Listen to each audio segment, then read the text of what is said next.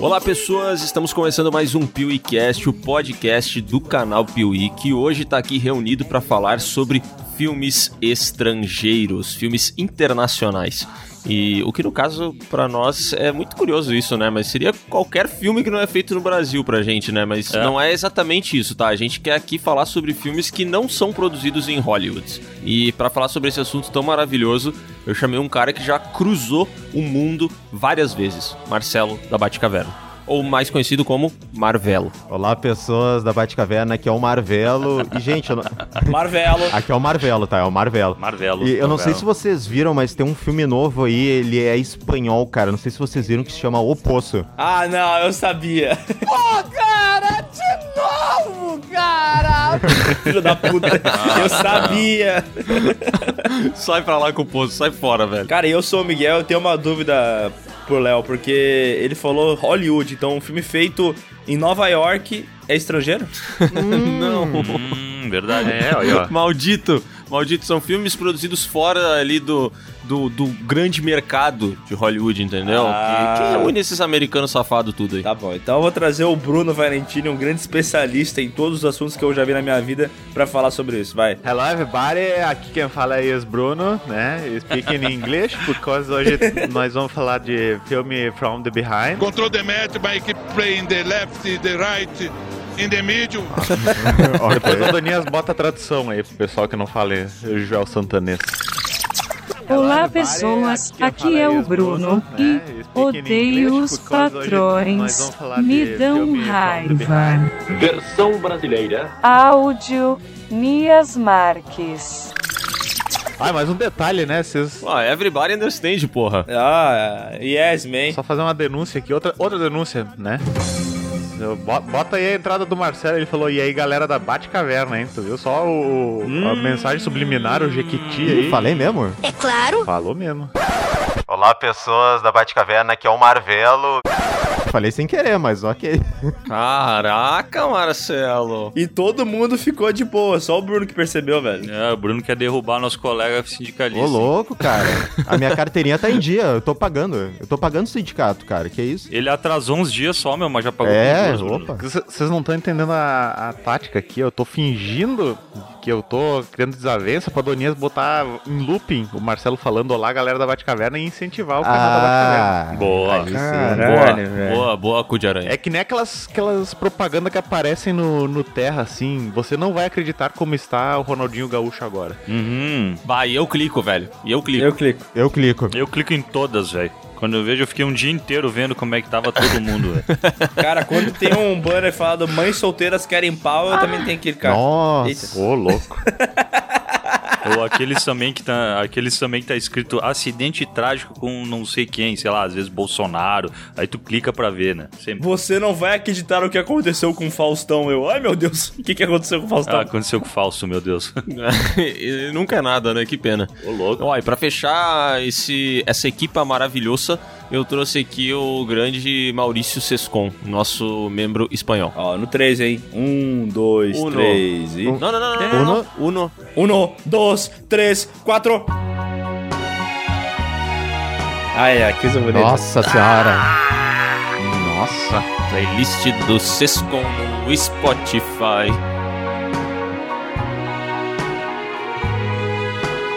Só de intro é. Ah, é, meter um instrumental hoje, né? Pra ficar diferente. Olá, pessoas. Aqui é o Sescon. E hoje eu só Cult. Que lindo. defenestrar a opinião. Hoje mudou a letra, hein? E do Léo. Do Ih, agora vai dar ruim. Caralho, Sescon. Ah, nossa, lindo. Agora eu quero saber como é que o Sescon fez isso. Esse, e tu vê, esse cara é foda, ele tá aproveitando a pandemia para fazer seu próprio álbum. Sescon, como é que tu lançou uma música que tem o nome do Marcelo se a gente convidou o Marcelo pra estar aqui 15 minutos atrás? Cara, não, um mágico não pode revelar seus truques, cara. Eu sei, o, o, o Sescon já gravou as 15 músicas e ele deixa ele guardado em pastas. Como- quando tem Marcelo, tá ali. Ah, Quando tem Lucas, quando tem muita gente, daí ele vai guardando assim, sabe? Eu acho que o Sescom usa a inteligência artificial pra fazer as músicas dele. Não, eu gostei também, ó, Cescon, quantas vozes tu fez ali de fundo ali? Tem vários Sescons cantando, né? Puta, eu acho que tem uns cinco canal de voz. É um sescoral, né? Caralho, o trabalho que vocês combatem nessas músicas, velho. Eu, eu O pago pau. Sescoral. E não sou reconhecido, né? Não sou reconhecido, velho. É aí, ó. Cara, a gente já abriu aqui a possibilidade de abrir um canal ali pra ti no Spotify. A gente vai lá e upa as músicas, joga pra ti depois ali na tua conta. Só que tu não quer fazer a parada, tu não tá querendo fazer, tu não tá querendo ajudar. Ah, eu preciso de um contrato bem amarrado que nem o do Rogério Senna e do Siqueira Júnior. Droga.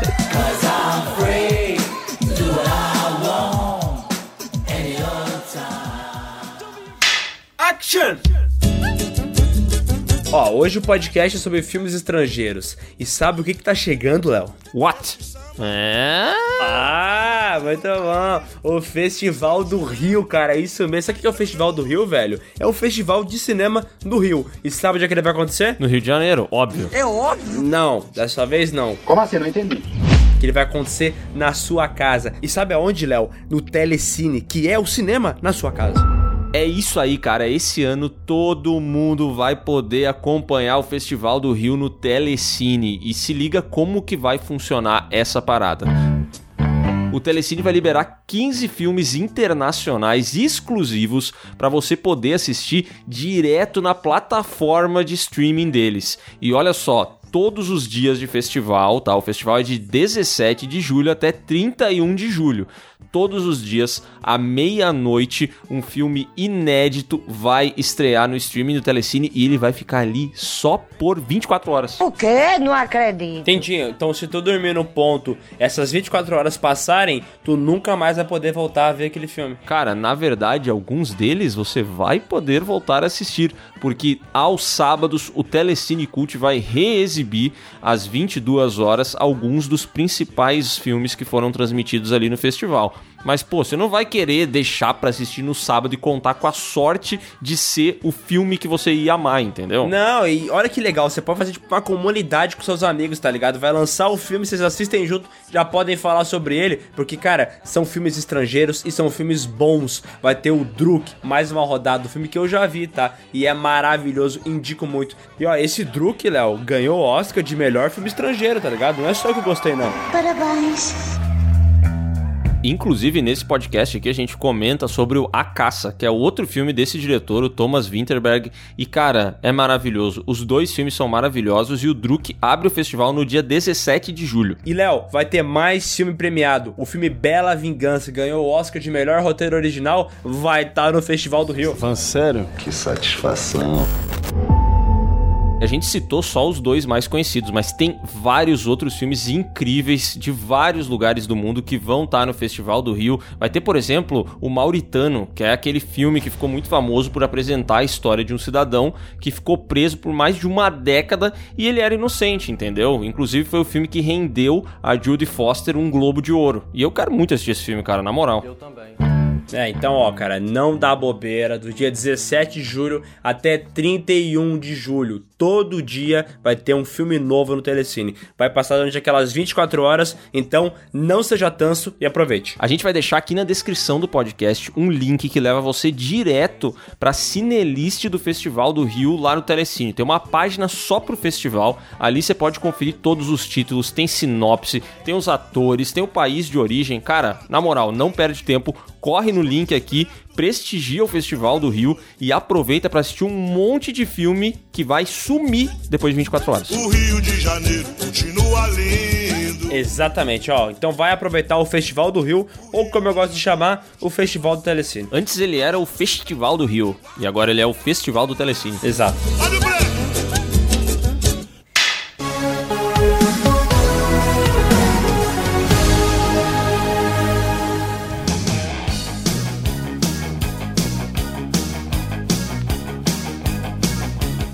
nós, vamos falar, nós, nós vamos falar em que línguas esse podcast? Olá, pessoas, eu sou Ah. Snake mexicano e não vamos falar. Hoje tá, tá liberado. Tá liberado tudo aqui, cara. Ah, bueno. Tudo, tudo, tudo. Qual que é o tema do podcast hoje? É, então, vocês, Bruno, o podcast de hoje. Então, Bruno, então, o podcast. o podcast de hoje é sobre filmes estrangeiros. O Léo falou isso no início lá, e como ele disse, filme estrangeiro é todo filme que não é lançado nos Estados Unidos. Tá. Cara, isso, esse negócio de várias línguas me lembra uma vez que tinha um jogo de Brasil e, e Estados Unidos e tinha um jogador que o sobrenome dele era Friend, de amigo, né? Ah, eu O lembro. Galvão Bueno. E esse cara deu uma porrada no jogador brasileiro e aí o, aí o Galvão falou: Muito amigo esse friend, hein? e aí, tá, aí o pessoal já ficou meio assim dele. Pra quem não sabe, muito é espanhol. Ah, não, pra quê, né, meu? É inglês. Ele explicou tudo. Copa, Copa é de 94 isso aí, né? Deve ser. Não lembro, cara. pra que explicar a piada, né, velho? Tá louco. Eu não entendi o que ele falou. Mas como eu ia dizendo, né, o, o engraçado é que filmes estrangeiros são filmes que não foram lançados nos Estados Unidos. Então, tipo, Cidade de Deus é um filme nacional, só que ele é considerado um filme estrangeiro. Olha que, que loucura. Estrangeiro pros olhos de quem vê, né? É verdade. Lá de fora. Quem que idealizou isso aí? Por que, que os americanos mandam nessa roda? Vamos derrubar esse sistema imperialista, caralho. Boa, boa. Aí sim, esse é o Miguel que a gente gosta de ver. Eu vou mudar isso daí, tá ok? Mas qual filme é, vocês gostariam de introduzir aqui no assunto? Um grande expoente do cinema estrangeiro. E os filmes estrangeiros, que agora viraram filmes internacionais, segundo o Oscar, né? Eles nunca estiveram tão em alta, porque há dois anos nós tivemos Parasita, que pela primeira vez o filme, o melhor filme estrangeiro, né? Vencedor desse Oscar, também foi o melhor filme da premiação. É. Então, de lá pra cá, a gente já vê uma, uma popularização ainda maior de filmes ali fora do eixo hollywoodiano, né? Até porque a gente fala brincando, mas é uma parada meio idiota, né? Ah, o filme. O melhor filme. E daí tem o melhor filme estrangeiro. Por que que, tipo. Tem essa tipo de classificação, tá ligado? Porque tem um filme estrangeiro que é muito melhor que o filme americano, tá ligado? Não é como se tivesse que ter uma distinção entre as duas coisas. Tipo, ah, esse aqui é considerado estrangeiro por quê? Porque ele não foi lançado nos Estados Unidos. Ah, o dos Estados Unidos ele pode entrar na categoria principal. Tá, Isso, isso é babaquice, eu acho muito idiota essa parada, velho. Ah, mas deve ser questão proporcional, né? De quantidade de filme estrangeiro e quantidade de filme hollywoodiano lançado anualmente. Só de Velozes e Furiosos já deve fazer a cota do- de todos os filmes estrangeiros que, existe, que fazem no mundo. É, que É verdade. filme estrangeiro acaba entrando como cota, né? Que daí ele É. vai concorrer com menos. É, e Hollywood também faz muito mais filme bosta do que os filmes estrangeiros, né? Que os outros países, né? Não, mas é por isso que eu tô falando, né? Tipo, Será? ah, não, pera. Tem muito filme ruim nos Estados Unidos também. Não, é que, cara, eu tenho, eu tenho uma lógica que é a seguinte, ó, velho. Se eu vou assistir um filme, vamos falar um filme francês, e ele tem nota menos que 7, eu já nem assisto. Aham. Porque se o filme é estrangeiro e ele não tem nota boa, então, cara, ele não é bom. Ele não é bom. Se ele é estrangeiro, ele já tem que estar se destacando já nos estrangeiros, sabe? Hum, É tipo os entendi. filmes da Marvel, né? A crítica já vai lá e coloca uma nota pelo menos 7, né? Daí o que vem pra cima é lucro, mas pelo menos 7 eles vão ter que dar, porque, putz, é da Marvel. Fala mais, Marvel. O Marvel aqui concorda, né? Porque Marvel já começa com. Na verdade, eu nem sei se é 7, cara. Já começa com 8, 9. E aí, se ele tem muitas coisas negativas, ele vai pra um 7, entendeu? Abaixo de 7 não tem como. Entendi. Abaixo de 7 não tem Cara, como. mas Entendi, esse, entendi. esse lance aí que o Sescon falou é muito real, né? Isso aí é muito conhecido dos americanos. Que, tipo assim, se a gente às vezes já tem um certo preconceito. Um preconceito não, sabe? Mas, mas tá- tem muita gente que não curte assistir filme. Filme legendado. Aí o cara vai pegar um filme que tá em coreano, entendeu? Que ele não consegue talvez interpretar tão bem as emoções das coisas e tal. E o cara foge disso. E o americano, meu, ele corre como o diabo da cruz, né, velho? Eles não curtem ler a porra da legenda, velho. É que a gente já tá mais acostumado, né? Até porque tu falou sobre Parasita, né? E como tu falou, ganhou o, prê- o prêmio de melhor filme estrangeiro, depois melhor filme também. E é um filmaço de fato, muito bem feito. Só que olha que engraçado, né? A mania que os americanos têm de pegar e esses filmes que são estrangeiros e estão num idioma que eles não entendem. E eles, eles, não, eles não querem ler a legenda, entendeu? Porque, pô, ler legenda é maior trabalho, né, cara? Isso aí é muito difícil. Então eles pegam esses filmes famosos de outros países e refazem. E daí isso aí. Fazem remakes, né? E faz os remakes, aí aquelas bombas tipo Old Boy lá, que é o filme que pegaram o Josh Brolin e fizeram ele. Sei lá o que, que eles fizeram aquela porra daquele filme lá. Mas é muito pior que o original, mas assim, ó, muito pior. Com uma merda. Não, e, e esse eu ia, eu ia puxar até esse do Old Boy, que pra mim acho que foi uma primeira grande experiência que eu tive com um filme estrangeiro. E até agradecer a dona Telecine, cara, que eu lembro que foi ali no. Eu vi comecei nos anos 2000 ela, e eu lembro que tava tendo uma matéria dizendo, não, porque esse filme o Tarantino elogiou no Festival de Cannes e tal, e vai passar daqui a pouco. Aí eu, caraca, Uhum. como assim? O Tarantino deu, acho que foi o prêmio máximo lá da, da competição, né, e falou que era um filmaço e tal. E aí eu comecei a ver, cara, e esse filme, tipo, é obra-prima, né? Uhum. Old Boy. Uhum. E Old eu Boy é lembro... maravilhoso, né, cara? Sim, é Que sensacional. na verdade é um remake do caso do martelo, né? Do José Clemente Pozenato aqui, autor gaúcho. Olha aí, ó. É, tem, tem o martelinho lá.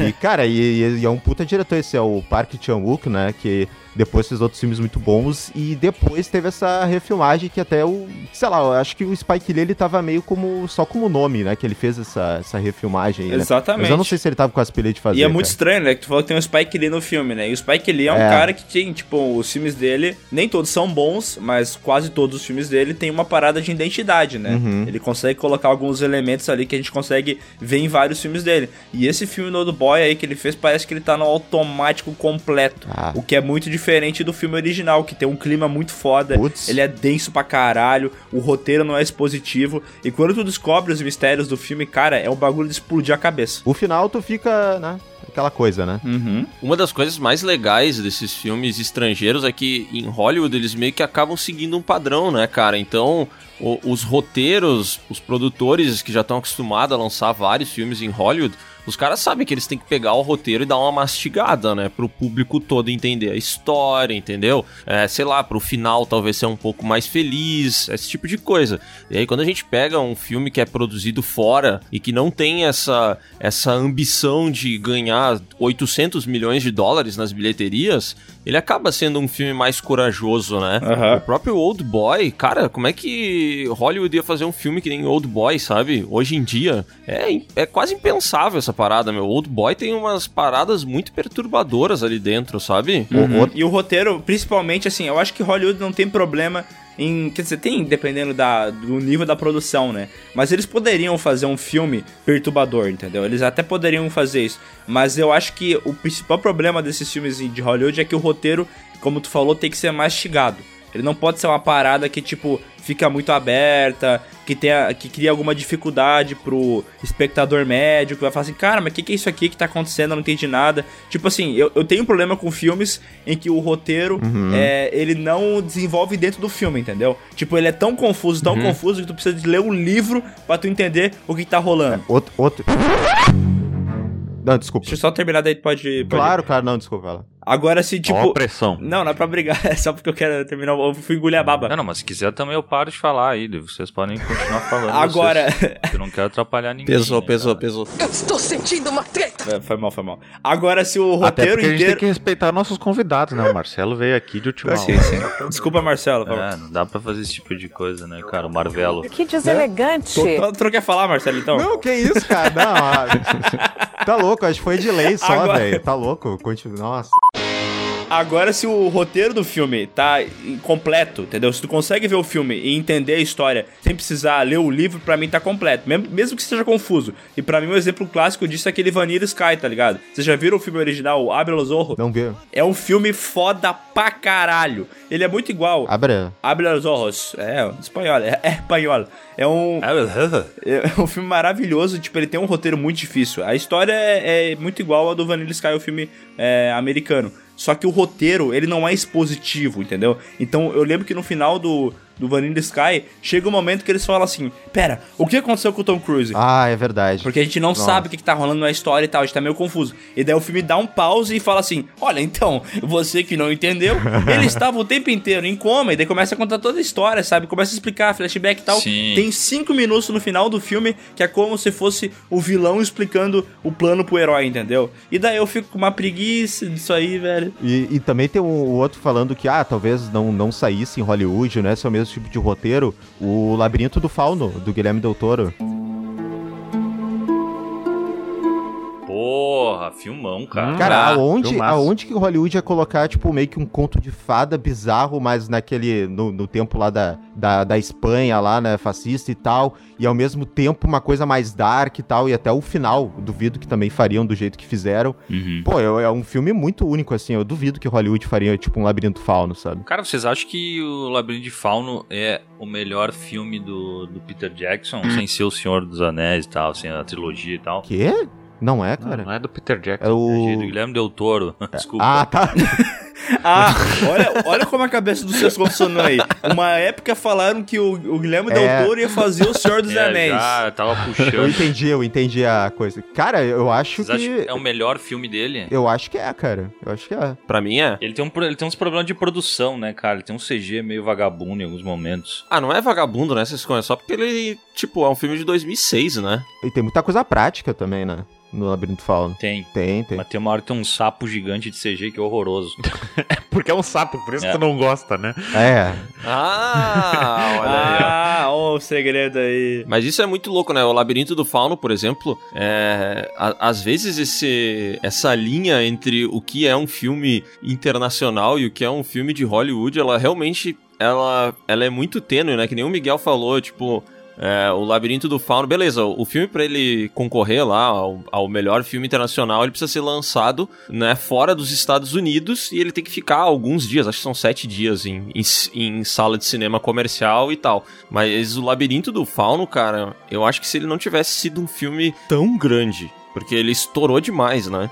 E se ele não tivesse ficado tão popular, é, eu acho que Hollywood, apesar dele ser um filme que se encaixa perfeitamente em tudo, eu não duvido que os caras já, já não teriam feito um remake dele mudando a língua da parada e acabou, entendeu? Tipo, porque ele é um filme mega comercial. Aham. E sabe outro filme que isso meio que acontece? Que ele ficou popular demais, e por isso que eu acho que não rolou o remake? Qual? Que é Uhum. aquele O Profissional lá, que do Luc Besson, sabe? Que é um Ah, filme é francês. verdade. só que, que, filmaço. só que olha que bizarro, os caras gravaram um filme em inglês, tá ligado? Meio, meio que eu, eu acho que eles já imaginavam que esse filme ia ficar popular e tal. Pode já ser. fizeram numa língua que ia facilitar. Mas o estilo do filme e tal, ele é um estilo de filme diferente. Ele não, não parece com uma produção hollywoodiana, sabe? Pô, e, e nessa, nessa pegada, Miguel, tu que curte também, é, dá pra considerar o filme do, do Sérgio Leone? O do Bang Bang? Boa pergunta, eu acho que, que ele seria, né? Porque o, é, filmes italianos, mas aí tá, eu acho que o grande mercado de lançamento desses filmes aí era, era nos Estados Unidos, não? Mas, é por isso, mas é que eu digo como foi feito lá, né, e tudo mais, mas é, é meio estranho esse,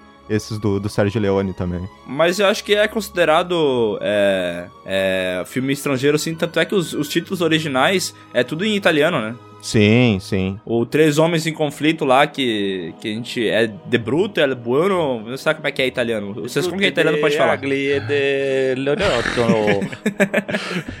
Cara, eu acho, eu acho muito que sim, tá? Porque o Sérgio Leone, não, nenhum desses filmes ter concorrido ao, a um Oscar de melhor filme estrangeiro, eu acho muito estranho, cara. É, eu quero dizer que, no fim das contas, eles devem ter entrado como, como filmes americanos mesmo, porque eu acho muito difícil que ele não, não fosse concorrer a, a nenhum Oscar com todos esses filmes, velho. É verdade. E tanto é que aquele filme lá, o, o Três Homens em Conflito, ou o Bom e Mal Feio, ou El, el Bueno, El Bruto, El Cativo. Ah, show. Ai, desculpa, eu fiz com a mãozinha assim pra tentar falar melhor, desculpa. Ah, é por isso que não tá saindo bem pronunciado, né? Porque não dá pra ver a tua mão. Né, Ah. mas se eu tivesse com a mão, você ia falar, caralho, esse louco é o italiano mesmo. E esse é, é considerado por muitos o, o Ah. filme definitivo de faroeste, né? E ele não concorreu a porra nenhuma, né? E tem também aquele, o Quero na Volta ao Oeste. também. Que merda, hein? O que, que é isso? Era uma vez no Oeste. Ah, pô, eu entendi, né? meu, italiano, É, eu fiz a mãozinha, eu fiz a mãozinha. meu italiano tá meio fraco. É, eu só quero dizer que não, tá? Os filmes foram todos lançados antes na Itália e depois foram pros Estados Unidos. Todos não, mas a maioria deles. Então, estrangeiro. A gente pode chamar o, o Dale Nogari, que é muito fã do Sérgio Leone, pra gente fazer um podcast sobre isso. Que vai ser. aí Quem vai ouvir o podcast é eu, Não, não, eu não vou, eu não vou. quem tá aqui nesse podcast e o Daniel Nogari. É verdade. Quer dizer, às vezes não. Não, meu pai também, porque meu pai gosta de filme de Bang Bang. Cara, mas esse negócio aí de remake, a gente já falou em outros, outras ocasiões, mas tem o caso daquele violência gratuita, né? O Funny Games, que os cara que o Michael Haneke fez o filme e prevendo que ele precisaria de um remake, ele mesmo fez o remake do próprio filme dele, fazendo exatamente o mesmo filme, só que em inglês. Isso é muito triste, cara. Isso é muito triste, cara. Isso é muito triste, velho. Sendo pelo lado comercial, é genial isso aí. Também, É, também. se foi ele mesmo que fez, é genial, mas o filme não precisava ser feito, né, caralho? Mas tu vê como, como a parada cultural é diferente, né, velho? Pra nós é super normal a gente assistir um filme legendado, cara. E os americanos, eles não conseguem aceitar que eles vão ter que ler enquanto eles assistem a parada, velho. É inaceitável pra eles. Eu acho bizarro isso. Cara, mas, não, mas aí tem um parênteses, hein? Porque, cara, acho que as pessoas aqui no Brasil, elas assistem mais filme dublado do que legendado, velho. Exatamente, isso que eu ia falar. Sim. Tipo, é muito normal até a segunda página, né? Porque, tipo, o que mais acontece é de tu falar de um filme assim, pô, esse filme aqui é muito bom e tal. E daí, às vezes, é um filme estrangeiro que não foi dublado. O cara fala, ah, mas não tem dublado, então eu não vou ver. Ah, esse filme tá legendado, não gosto. Porra, tem muita gente que reclama disso aí, velho. Ah, tem bastante mesmo. E o pior de tudo é que quando a gente fez um podcast só sobre isso, né? Dublado e legendado lá. Mas quando o filme ele tem, é, sei lá, um, um enredo um pouco mais pesado, um ator do qual a gente espera muito, sabe? Uma, uma atuação muito, muito elogiada e tal. Porra, cara, é tão bom tu assistir na língua original, sabe? Uhum. Tu pega, tu pega tanta coisa que, que na dublagem vai acabar sendo mudado, Cara, e entendeu? eu fico- E a galera reclama. Eu fico ensandecido quando o cara vai lá e fala assim: Não, mas é porque a voz do dublado é melhor. Cara, como que a voz do dublado pode ser melhor se a voz do ator é aquela outra? Ele nasceu com aquela voz. Como é que ele pode ter uma voz melhor se a voz que ele nasceu não é aquela, caralho? Não, tem ator que é tão ruim que às vezes o dublado ele fica melhor, porque o dublador é um ator melhor do que ele, né? Ah, mas Às daí vezes é um acontece. negócio de comédia e tal, um filme engraçado que o pessoal lembra das frases em português e acha muito divertido e tal. Mas se tu pegar qualquer filme que seja minimamente bom e olhar no idioma original, ele só vai agregar. Eu lembro que quando saiu o filme lá, o Batman Cavaleiro das Trevas Ressurge, Opa. e tinha a voz do Banner, do... Aquela vozinha diferente. Maravilhosa. Daí os caras falavam assim, nossa, porque o Guilherme Briggs salvou o filme. Porra, como assim? É bom também a, a voz do dublado? É bom, mas salvar o filme é forte demais, é um né? pouco demais, né? Mas é que, cara, eu acho que aí eu vou contradizer o que o Sescon do passado já falou. Ah, não. Ih, Ah, não. começou, E começou. aprendendo, aprendendo com o tempo, acho bonito. Pessoas inteligentes. Eu acho que é interessante tu ouvindo. Eu sempre escuto, eu sempre vejo no idioma ori- original, tá? Mas eu acho que faz sentido, tipo, tu não ver dublado quando tu entende que o cara, alguma coisa pelo menos o cara tá falando. Em inglês tu entende. Só que, cara, alemão foda-se, né? Tu não tem nem ideia Uhum. do que o cara tá falando. Japonês também, o cara. "Ah, Ah, E tu fala, cara, sei lá, Ah, qualquer. Coisa, velho. Eu discordo muito. O japonês eu vou discordar. O japonês eu discordo. Também não concordo. Alemão também, eu vi Dark em, em- no idioma original e pra mim é foda. Não, a não, voz mas não foi isso cara, que eu falei, meu. Eu falei que tu não vai entender igual o que ele tá falando. Não, mas é que tem a expressão, porque- Sescon, tem todo o lance de quando o cara tá falando, a- o, mesmo que tu não entenda a palavra, É, velho. o jeito que ele pronuncia a palavra, Ah. sabe? A raiva que ele tem na fala, ou a tristeza. Tipo assim, o, o ator, quando ele tava atuando lá, ele que jogou a, a voz do jeito que ele achou que era o correto. Então, aquela é a atuação dele. Então, se tu vai lá e coloca. Não, ele- eu concordo, eu concordo. O que eu tô falando mais é tipo de tu entender. Eu sempre fico pensando quando eu vou assistir algum filme japonês, eu fico pensando, cara, se esse cara que fez a legenda quiser me fuder, é muito fácil, velho. Ele vai botar qualquer coisa ali e eu vou acreditar que é, velho. Sim. Olha esse Sescon. Ah, não, por, por isso sim, mas né. Não, é que, como eu disse ali, tipo, do japonês, que é o exemplo que eu vi mais, assim, tipo, os filmes que a gente comentou lá naqueles samurais, tipo, do Kurosawa e tal, os um malucos. podcast menos ouvido da história. Mas maravilhoso, adoro esse podcast. Que, não, quando, quando os caras estão gravando lá, por exemplo, quando o, o japonês, ele tem muita coisa da expressão corporal e, e- e de como ele tá falando as palavras, tá ligado? Então eu acho que tu perde muito num filme do Kurosawa, tipo o Han ou Rashomon, o que seja. ah, tu perde muito do que o personagem tá querendo passar, sabe? Uhum. Eu acho que, bah, é- é- pra mim, eu acho que é uma outra experiência se tu vê dublado um filme Que desse. foda, mano, que foda. Acho muito triste vocês ficarem falando mal da dublagem brasileira assim, cara. Fiquei decepcionado com vocês. Ah, não, lá vem, lá Não, vem. cara, eu nunca pensei na minha vida que eu ia ver o Sescon defendendo dublagem. Vai tomar no cu, isso aí tá errado demais, o velho. tempo muda, né, cara? Olha muito só. foda, cara, muito foda. Um abraço aí, pessoal da dublagem aí, velho. Abraço, Dionias. Grande abraço pra vocês aí. Só concordar rapidão com o Marcelo, porque eu, eu tava vendo um, esse tempo um vídeo falando sobre filmes japoneses e ele falou esse negócio da, do jeito que eles se expressam, né? Tipo assim, os filmes do Kurosawa, ele, ele usa muito elementos do próprio é, cenário pra intensificar o que, que o personagem tá sentindo. Então, tipo, quando ele tá com muita raiva, tu vai ver que no fundo tem um fogo saindo assim da cena, sabe? Uhum. Isso é a linguagem do filme e a linguagem do personagem também. É muito mais exagerado o ator japonês quando ele tá com raiva, ele não tá só brabo como acontece num filme americano. Ele tá tipo gritando muito alto e batendo os braços Não, assim. ele tem que andar bastante. Geralmente eles dão umas andadinhas assim. Não tem motivo, mas eles fazem isso. Eles levantam, aí vai pra um canto, vai pro outro, tá ligado? É muito exagerado. E, e é um lance exagerado que, tipo, meio que cultural. E eu acho que pra tu absorver, mesmo que seja diferente da tua cultura, mas pra tu absorver a cultura dos caras, tu tem que ver do jeito que foi feito mesmo. O né? berro, o berro japonês é uma coisa muito particular. Os, quando os caras gritam, ah, os caras gritam muito bem. Aham. Nani! Nani! Nani! Eu acho maravilhoso. É uma. Seria. A tradução pra nós seria o Bruno e Marrone cantando, né, cara? É, só guarda! Nossa. Caralho, velho. Muito bom. Eu, eu gosto da imitação do Sescon. Só pra eu não perder ali o que o Sescon de algum tempo falou, que eu não lembro mais qual foi, se foi do futuro, do passado ou do presente, sobre os caras manipularem na, na, na legenda numa língua que ele não entende. Esses dias eu fiz um teste de assistir uma série que nem meu pai assiste filmes, né? Quer dizer, de uma das maneiras que ele assiste filme, né? Porque além dele assistir filmes sem, sem som, sem legenda, só vendo as imagens, porque ele já sabe o roteiro de tudo, ele também assiste filmes Dormindo. dubl- ah, dublados com legenda, né? E aí esses dias eu testei. E é interessante, cara, porque muitas vezes a legenda ela tem essa liberdade pra, pra conseguir ah, ultrapassar né, a expressão corporal do artista que a dublagem não tem tanto assim, né? Então às vezes tu tem que adaptar o, o texto né, ao, à expressão ali, o, o cara tá falando. Uhum. E aí a gente tá vendo o método Kominsky ali. E aí tem umas cenas que eles usam muito de referência de, de história do cinema, de Hollywood e tal. Que se eu fosse acompanhar pela legenda, não entenderia bulhufa, sabe? Eu teria que fazer uma pesquisa no Google.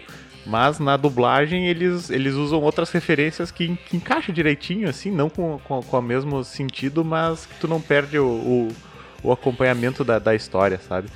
Ah, e por que, que eu tava falando isso? Porque tu queria pagar pau pro teu É, amigo Sescon. Queria exaltar o Sescon de algum tempo. Isso, eu queria Ah, apoiar o é. sindicato, exatamente. Boa, isso aí. Olha aí. Não, mas é porque eu também acho que quando tu tem mais familiar- familiaridade com uma língua que nem o inglês ou o espanhol, assim, é, é mais fácil tu, tu conseguir assistir o filme no idioma original e tal, né? Do que dublado e perder todo esse encanto. Cara, isso, esse lance de ter familiaridade com algum idioma lembra a história de um amigo meu que ele foi para pro Uruguai, acho que era, e ele tava com um copo em cima da mesa e a mulher, a garçonete pediu pra ele, e sujo? Que tipo pedindo, é teu? ele, não, não, sujo eu não quero, pode levar então. Ah, Eu, já, eu não sei se já aconteceu a história que eu fui com um primo meu é, num- numa feira aqui de Nova Petrópolis que tinha uns peruanos vendendo flautinha. E, e daí ele quis perguntar quanto custava o negócio, mas aí ele quis dar uma de é, espanhola, sabe? Falando, não vou perguntar em português, que pô, o cara aqui fala outra língua e tal. ah, não. E daí ele chegou e falou assim pra ela: Ô moça, quanto custa? La, es- la escuela aí. É, mas é que a gente tem a impressão que é só mudar a entonação, né? Um amigo meu também, uma vez ele tava numa loja, acho que era até mesmo no Uruguai, ele nessa mesma situação, e aí ele tava numa loja olhando as coisas e a pessoa veio atender ele, né? E ele falou, somente olhando, somente olhando. Ele virou a Paola também falando, somente olhando. Paula Carocela. Ah, também vou contar uma história então. Ah, já- Ah, vai, é teu pai, Bruno? Não, não é meu pai. ah, Infelizmente. Momento conversas aleatórias do Piuí. Eu estudei num, num colégio católico lá em Caxias, né? E aí tinha uma lenda de que. Enfim, né? O colégio tinha congre- congregações tudo ao redor do mundo. Aí teve uma, uma reunião das lideranças na Argentina. E aí as freiras se reuniram lá pra, pra jantar no restaurante e deram sopa pra, pras freiras. E não deram ah, nada pra servir, né? E aí disse que teve a, a madre superiora lá que começou a gritar no restaurante: Senhor, queremos la concha, la concha. Nossa. não pode. La fueste. La fiesta, la apenas comerciata. É que esse lance de, de língua é foda, meu. Tem uma época eu era mais interessado em, em ver uns filmes bem alternativos. E eu me lembro de um filme de terror que eu assisti, que era um filme eh, português de Portugal, que se chamava Coisa Ruim. Cara, eu fiquei uns 20 minutos assim, achando graça de tudo que eles falavam, até eu conseguir entrar no clima do filme. Eles falavam. Onde é que está? Mas onde é que foi parar tu coisa? Tu não consegue entender o que eu estou a falar? O brasileiro não consegue ver, né? Não dá, não Filme dá. português. Ah, cara, mas isso é muito curioso, velho. Tem muita gente que segue o Piuí que é de Portugal. E esses dias, um ilustrador me mandou uma, uma mensagem no Insta e ele é de Portugal e tal. E ele falou: Ah, eu sempre assisto, tenho vários amigos que assistem, blá blá blá blá. E eu comecei a trocar. Sempre assisto, estou assistindo. É, eu. E daí eu falei para ele: Ué, ora, Pois vai ser esse puto. Ora, pois, mas como é que as pessoas conseguem assistir Piuí aí, sendo que aqui no Brasil nós não conseguimos ouvir absolutamente nada em português de Portugal? E ele falou que, cara, é super comum lá pra eles, tá ligado? Consumir produtos é, produzidos aqui no Brasil. E eu tenho a impressão que aqui no Brasil a gente consome coisa de todo mundo. Mas o último lugar que a gente vai consumir é de Portugal, Portugal. velho. Porque eu não sei, é muito estranho a língua. Soa muito engraçado pra gente, velho. Tares para isso. Que dizes? Pensas que me podes vencer? Vegeta! Olha bem! É porque vocês nunca viram aquele programa lá, o, o Sempre a Subir, que é da Angola.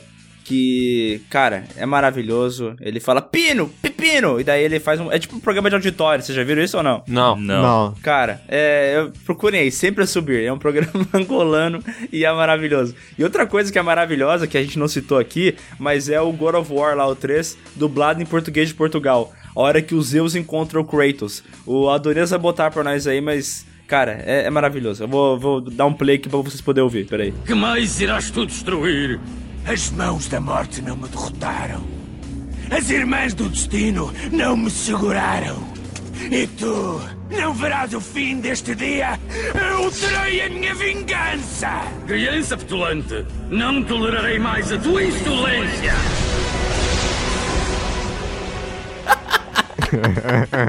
petulante. ah, cara, é muito bom, velho. Eu adoro. É que eu acho que a gente sofre muito porque a gente tá acostumado a ver as novelas das seis com o pescador parrudo fazendo Dom Pedro.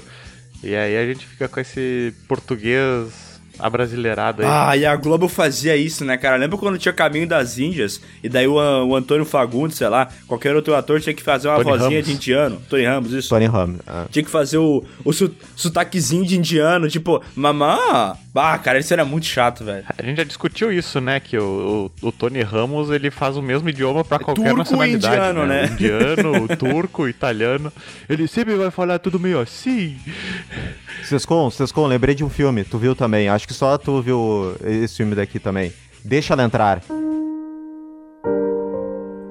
Eu já assisti, já assisti. Ah, eu vi também, cara. Ô, como assim, Marcelo? Mas o que, Pô. que ele é sueco, né? Filme sueco, cara. O melhor filme de vampiro já feito. Eu concordo. É foda. Melhor. Esse filme é muito foda. O melhor filme. É que ele é, ele é simples, né, cara? Ele tem uma pegada meio. Tem esse lance meio inocente de ser crianças e tal, mas ele é extremamente gore e violento. Acho muito bom, velho. Mais um filme que tem um remake americano, né? Mas aquele, aquele Mama também não é sueco? Eu acho que não, eu acho que ele é espanhol. Pelo nome, eu acho que não é, né? Não, não, não, não.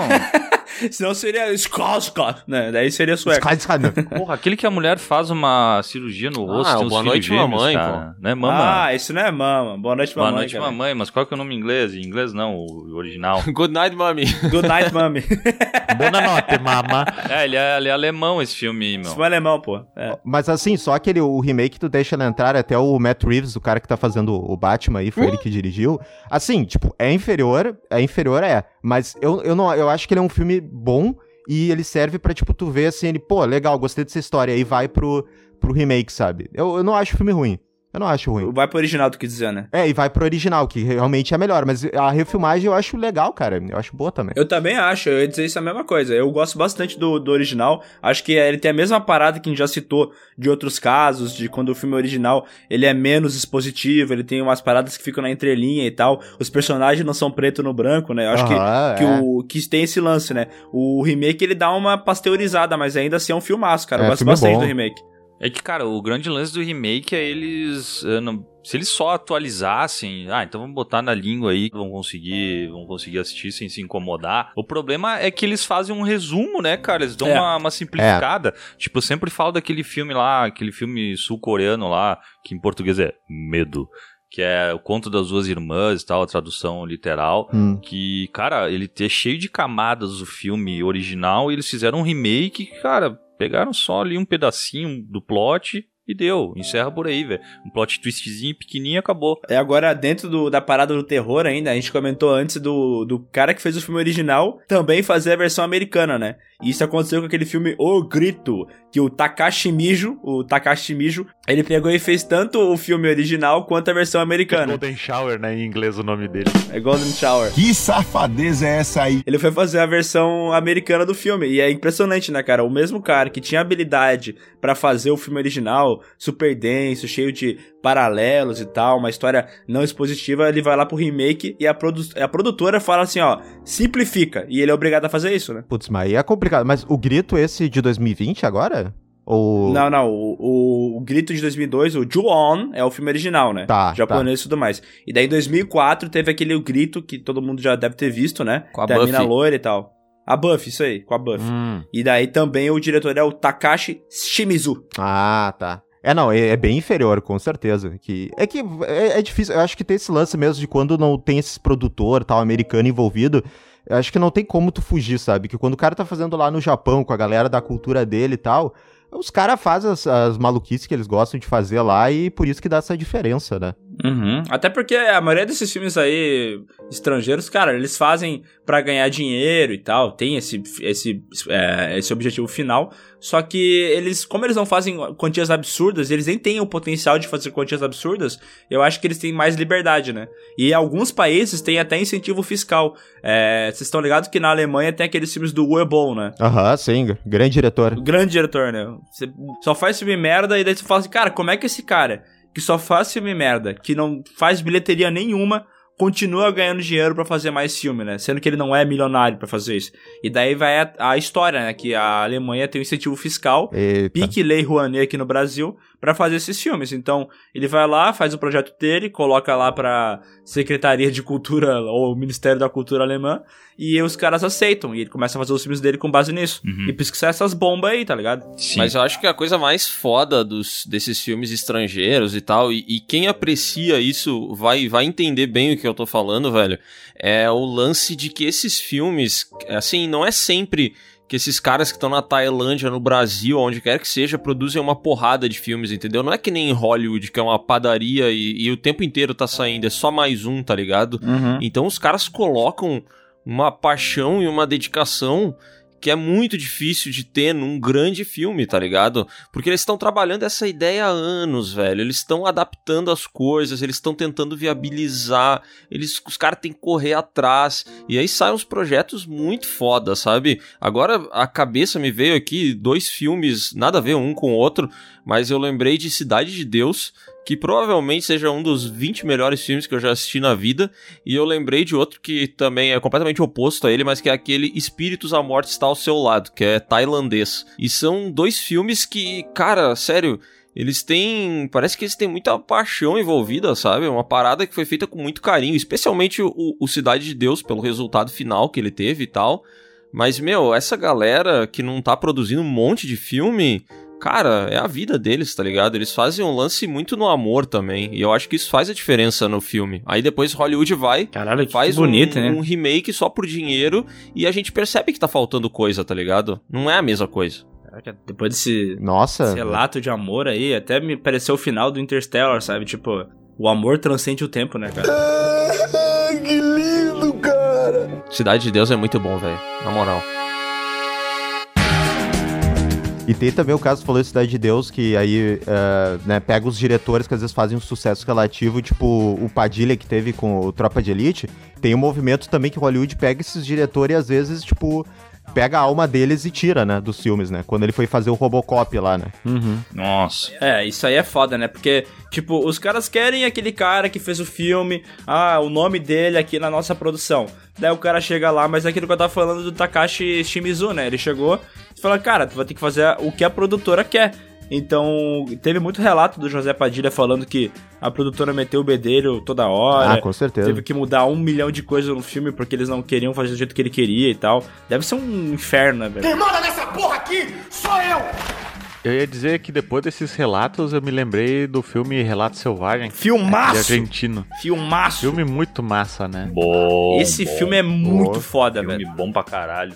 Acho todas as histórias dele muito boas, todas. É, a última eu acho que é a menos boa, assim, mas, A do cara. casamento? É. A do casamento. Ah, eu curto também muito. Eu, não, eu gosto de todas. É só a do casamento é, em vez de ser nota 10, é nota 9, entendeu? Mas eu acho foda demais aquela, aquela história do cara no carro, velho. Aquilo é Aham. maravilhoso. Porque todo mundo boa. já passou por uma situação. Claro que não chegou às últimas consequências, né? Nossa. Mas já passou por uma situação meio perigosa, né? Cara, mas sabe o que, que é foda, meu? Tu tem uma.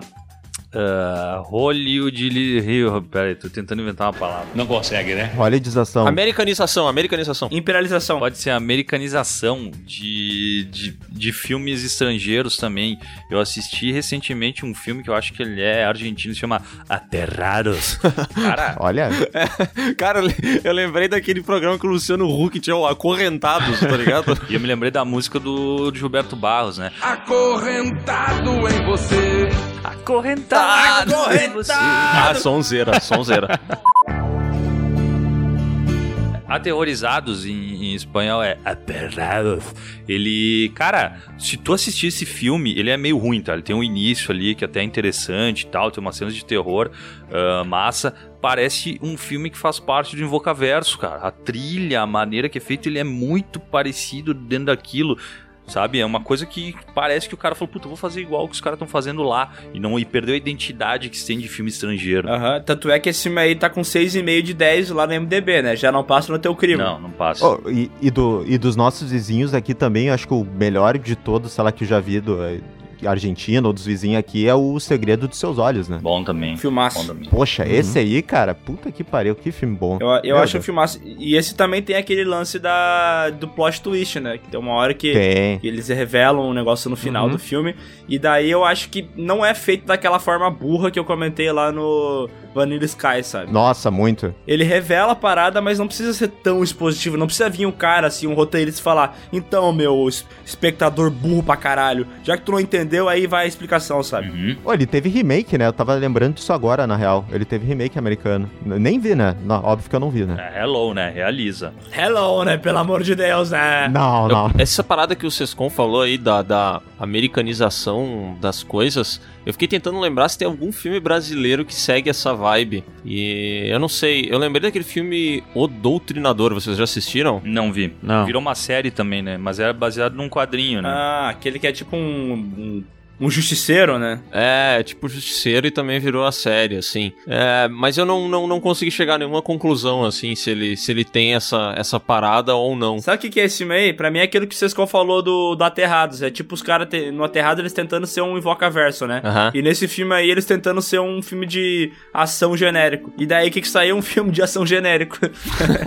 Conseguiram, né? Ah, mas o que a gente vê muito de americanização no Brasil, assim, é aquelas comédias lá, né? Descartável, que a gente vê que Nossa. lança três a cada ano. Essas aí sempre, tipo, reciclam os sucessos ah, de outros filmes bosta o americanos. Gordinho tá lá ele fez uns 300 filmes iguais, né? Que é o candidato É, honesto, verdade. é, até que a, Aham. que é, até que a pobreza não separa, as paradas assim. Cara, mas tem aqueles. Se eu fosse você também, né? Que pega aquele. Sim. Aquilo que foi feito nos anos 80 já, de mudar de corpo, assim. Eles tentam Ah, sempre. mas se eu fosse você, é clássico, é bom. eu, eu acho, eu fosse- acho legal se eu fosse você ainda. Eu acho que Eu nunca assisti, eu não pretendo também. Não, Não, lá. não, mas eu falando sério agora, eu, eu não sou fã de- desses filmes assim, de comédia brasileira e tal. Mas esse aí é legal, cara. Se eu fosse você, ele é um, é um bom filme. Tony Ramos tá muito bem. Cara, de filme brasileiro que é estrangeiro pra quem mora nos Estados Unidos, o que, que vocês mais curtem? Assim, eu, eu assisti esses dias o, aquele estômago, eu achei muito legal. Vocês já assistiram? Tem o Babu lá, o Big Brother. Não. Não. Estômago eu não vi ainda não. Cara, assistam, é muito massa. Eu não vou falar aqui pra não dar spoiler, né? Mas a, a- a- o plot da, da- do filme, enfim, é um cara que é preso e ele trabalhava numa cozinha, assim, né? E aí o filme inteiro gira em torno, assim, da, de, dele na prisão, né? Que dele vira, tipo, cozinheiro da cela e da vida dele antes de ser preso. Aí tu fica toda hora tenso, querendo saber qual que é o momento em que ele faz a cagada que ele vai ser preso, sabe? Porque dá várias, vários indícios, mas sempre tem aquela quebra de expectativa, cara. Hum. Eu recomendo muito vocês assistirem, é muito massa. Vou, vou atrás. Agora tu perguntou o filme que a gente gosta brasileiro, eu gosto muito, cara. Pra caralho, é, do filme Alta Compadecida.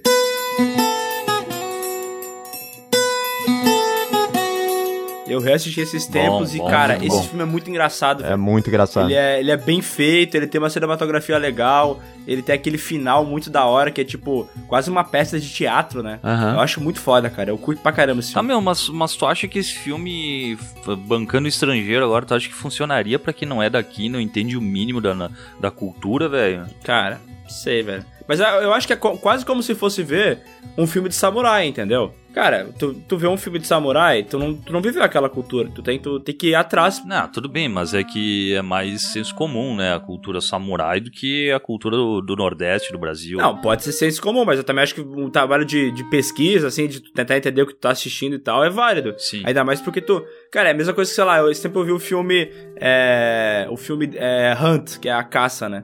Que é um filme dinamarquês e tal. E tipo, cara, é, tu tem que entender a. Eu acho que é dinamarquês, eu não tô falando besteira, né? Não, é dinamarquês. E é, tipo, tu tem que entender a cultura deles, o lugar que eles vivem e tudo mais. Eles têm um negócio relacionado à caça, que eles. É um esporte nacional e tudo mais. O jeito que as, os vilarejos funcionam, pra tu entender por que, que, é, o, que o, o drama que o personagem principal vive é tão tenso e por que, que ele não consegue sair de lá. Tem várias paradas assim que, tipo, tu assiste o filme e tu não pegaria, então tu tem que se esforçar bastante pra tentar entender o que, que ele quer dizer, sabe? Tá, mas tu acha mesmo, Miguel? O americano tem a preguiça de ler legenda. Tu acha que eles vão querer procurar coisa na internet ou ler livro pra, querer entender a história? Não, mas o, A Caça, velho. A Caça, aliás, é um filme do caralho. Pra quem nunca assistiu, ele é do mesmo diretor do Druck, mais uma rodada. Que inclusive vai estar agora no, no Festival do Rio, lá vai ser transmitido no Telecine. É o Thomas Winterberg. Que, aliás, ó, história de bastidores. O Piuí foi convidado pra entrevistar o Thomas Winterberg. Logo depois que ele ganhou o Oscar de melhor filme estrangeiro com o Druck. Olha. E, cara, na moral, eu, eu fiquei muito empolgado quando aconteceu isso aí, porque. Porque eu sou muito fã do, do A Caça e eu gostei muito do Druck, sabe? Adorei esse filme também. E eu fiquei muito animado, cara. E eu mandei mensagem pro Miguel. Eu fui atrás de aula particular de inglês, porque eu não queria passar vergonha, entendeu? Daí falei, pô, já vou começar a me preparar aqui pra quando essa entrevista rolar a gente poder falar com o cara sem, sem passar muita vergonha, né? Aí passou um, um tempo e o pessoal do Telecine falou assim: Ô Léo, sabe aquela entrevista com o Winterberg? Então, desculpa, não vai mais rolar. Ah. Cara, eu fiquei tão triste, velho. Eu fiquei tão triste. Caralho, eu sou um merda, meu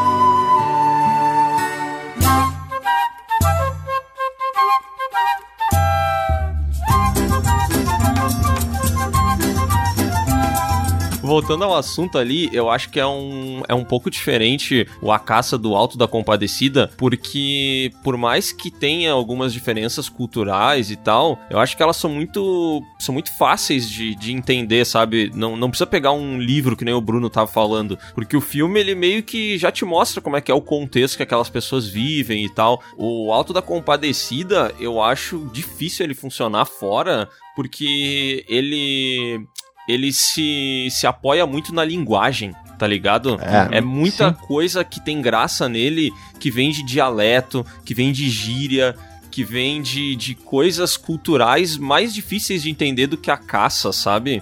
Muito de coisas de dia a dia, de cotidiano e tal. Às vezes eu acho que Tropa de Elite tem isso de uma maneira mais fácil da gente perceber, assim, né? Porque Tropa de Elite pra gente, toda fala é um meme, tá ligado? E aí eu não consigo imaginar como que isso funcionaria tão bem pra, pra alguém que não é do Brasil, sabe? Porque são filmes que se apoiam demais no diálogo, tá ligado? E o A Caça, Uhum. eu acho que ele tem essas paradas mesmo que tu tem que entender, mas elas são coisas culturais que não dependem tanto assim de, de. Não é uma frase legal e engraçada, sabe? Aham. É um contexto. É, eu acho que o filme, o Alto da Compadecida aí também, como tu falou aí, o, o, o filme do Tropa de Elite, ele de fato é um filme feito pra brasileiro, né? Tipo, Sim. a linguagem dele é total brasileira e tal. Só que, tipo assim, eu acho que o, o- pelo menos o roteiro, a história, os acontecimentos ainda sustentam pra quem não conhece a cultura, pelo menos gostar, entendeu? Ah, Aham. Ali o Alto da Compadecida tem todo o lance do julgamento, tudo mais, o negócio do diabo, de Deus, que são conceitos básicos. Tu não vai conseguir pegar todas as nuances, mas talvez tu goste pela história em si, sabe? E talvez pela parte visual e tal. E o Tropa de Elite também tem toda a questão de corrupção e tal, como é que a polícia funciona por dentro. É... Como é que um homem que era, sei lá, que parecia ser bom, ele vai se transformando, vai virando, tipo, quase um fascista e tal. Então acho que é interessante essa parada de criação de personagem e esse arco dele. Talvez a gente só não consiga ter, sei lá, 100% de aproveitamento num filme desse, caso a gente seja de outro país. Mas gostar, eu acho que dá pra gostar sim. Mas eu acho que qualquer coisa é assim, sabe? Tipo, quando eu vejo um filme japonês, é, tem muita coisa que eu não entendo, entendeu? Tipo, eu lembro que quando eu fui assistir o filme O Grito, pô, tem uma hora lá que a mulher, ela pega e vai entrar na casa, daí ela fala assim, pô, mas eu não quero entrar e tal, porque isso aqui é uma casa mal assombrada, eu, não, eu tenho medo. Daí ela pega, toma um saque e entra. O filme não explica porque que ela tomou o saque, ninguém explica isso aí, ninguém fala, e daí tem que ir atrás para descobrir que o saque culturalmente falando, é uma parada que espanta os espíritos, tá ligado? Que é um negócio ligado a japonês e tal. Então, tipo, se tu não vai atrás da informação, tu também vai ficar É, perdido. um, um filme que tem muito disso também, que quando eu vi não me incomodou, mas eu achei estranho por, por eu estar acostumado com coisas ocidentais, é o próprio Viagem de Chihiro, né? Obra-prima 10 de 10, né? Quando eu assisti, eu vi, cara, ela tem todo o lance que é da religião lá do, do Japão, do shintoísmo, que tem os deuses, cada coisa é um deus e tal. E quando tu assiste o filme, eu assisti, tipo, pré-adolescente, assim, adolescente, tipo, eu não sabia disso, tá ligado? Aham. E, na- e- e geralmente, quando tu vai ver algum desenho que é dos Estados Unidos ali, fabricado ali, geralmente eles têm que explicar muita coisa. Eles têm essa necessidade que tem que ter uma explicação. E muitos dos filmes, tanto esse do, do Miyazaki ou outros até, simplesmente existe magia e deu. É isso, tá ligado? O Pônio também do Miyazaki não, não tem um milhão de explicação. Tá ligado? Ah. E eles têm. E, e eu lembro que essa coisa da animação eu, eu vejo que tá mudando um pouco por eles verem cada vez mais animações vindo do Japão e tal, né? E eu vejo bastante disso, tá ligado? O próprio, agora, recentemente, o Luca, ele é muito parecido com coisas do, do estúdio Ghibli, sabe? E, e eu acho que tem esse choque. Pônio, né? É, tem bastante do Pônio, e só que é, ele não tem essa coisa de ficar explicando muito, tá ligado? Uhum. A coisa lá do garotinho, lá, porque que ele é daquele jeito, ele é e deu, tá ligado? Foda-se, tá ligado? Aham. Eu acho que isso tá mudando, tá ligado? É, eu acho legal isso. É, eu, eu- esse exemplo é clássico, né? Que no Matrix o pessoal voava, né? E o americano ele tem que explicar por que, que eles voam. Então, pô, Sim, sim. aquele mundo que eles vivem não é um mundo real, é um mundo emulado. E aí naquele mundo é possível voar. É. No Inception acontecem coisas impossíveis com a física. Mas por quê? Porque eles são dentro dos sonhos e tudo mais.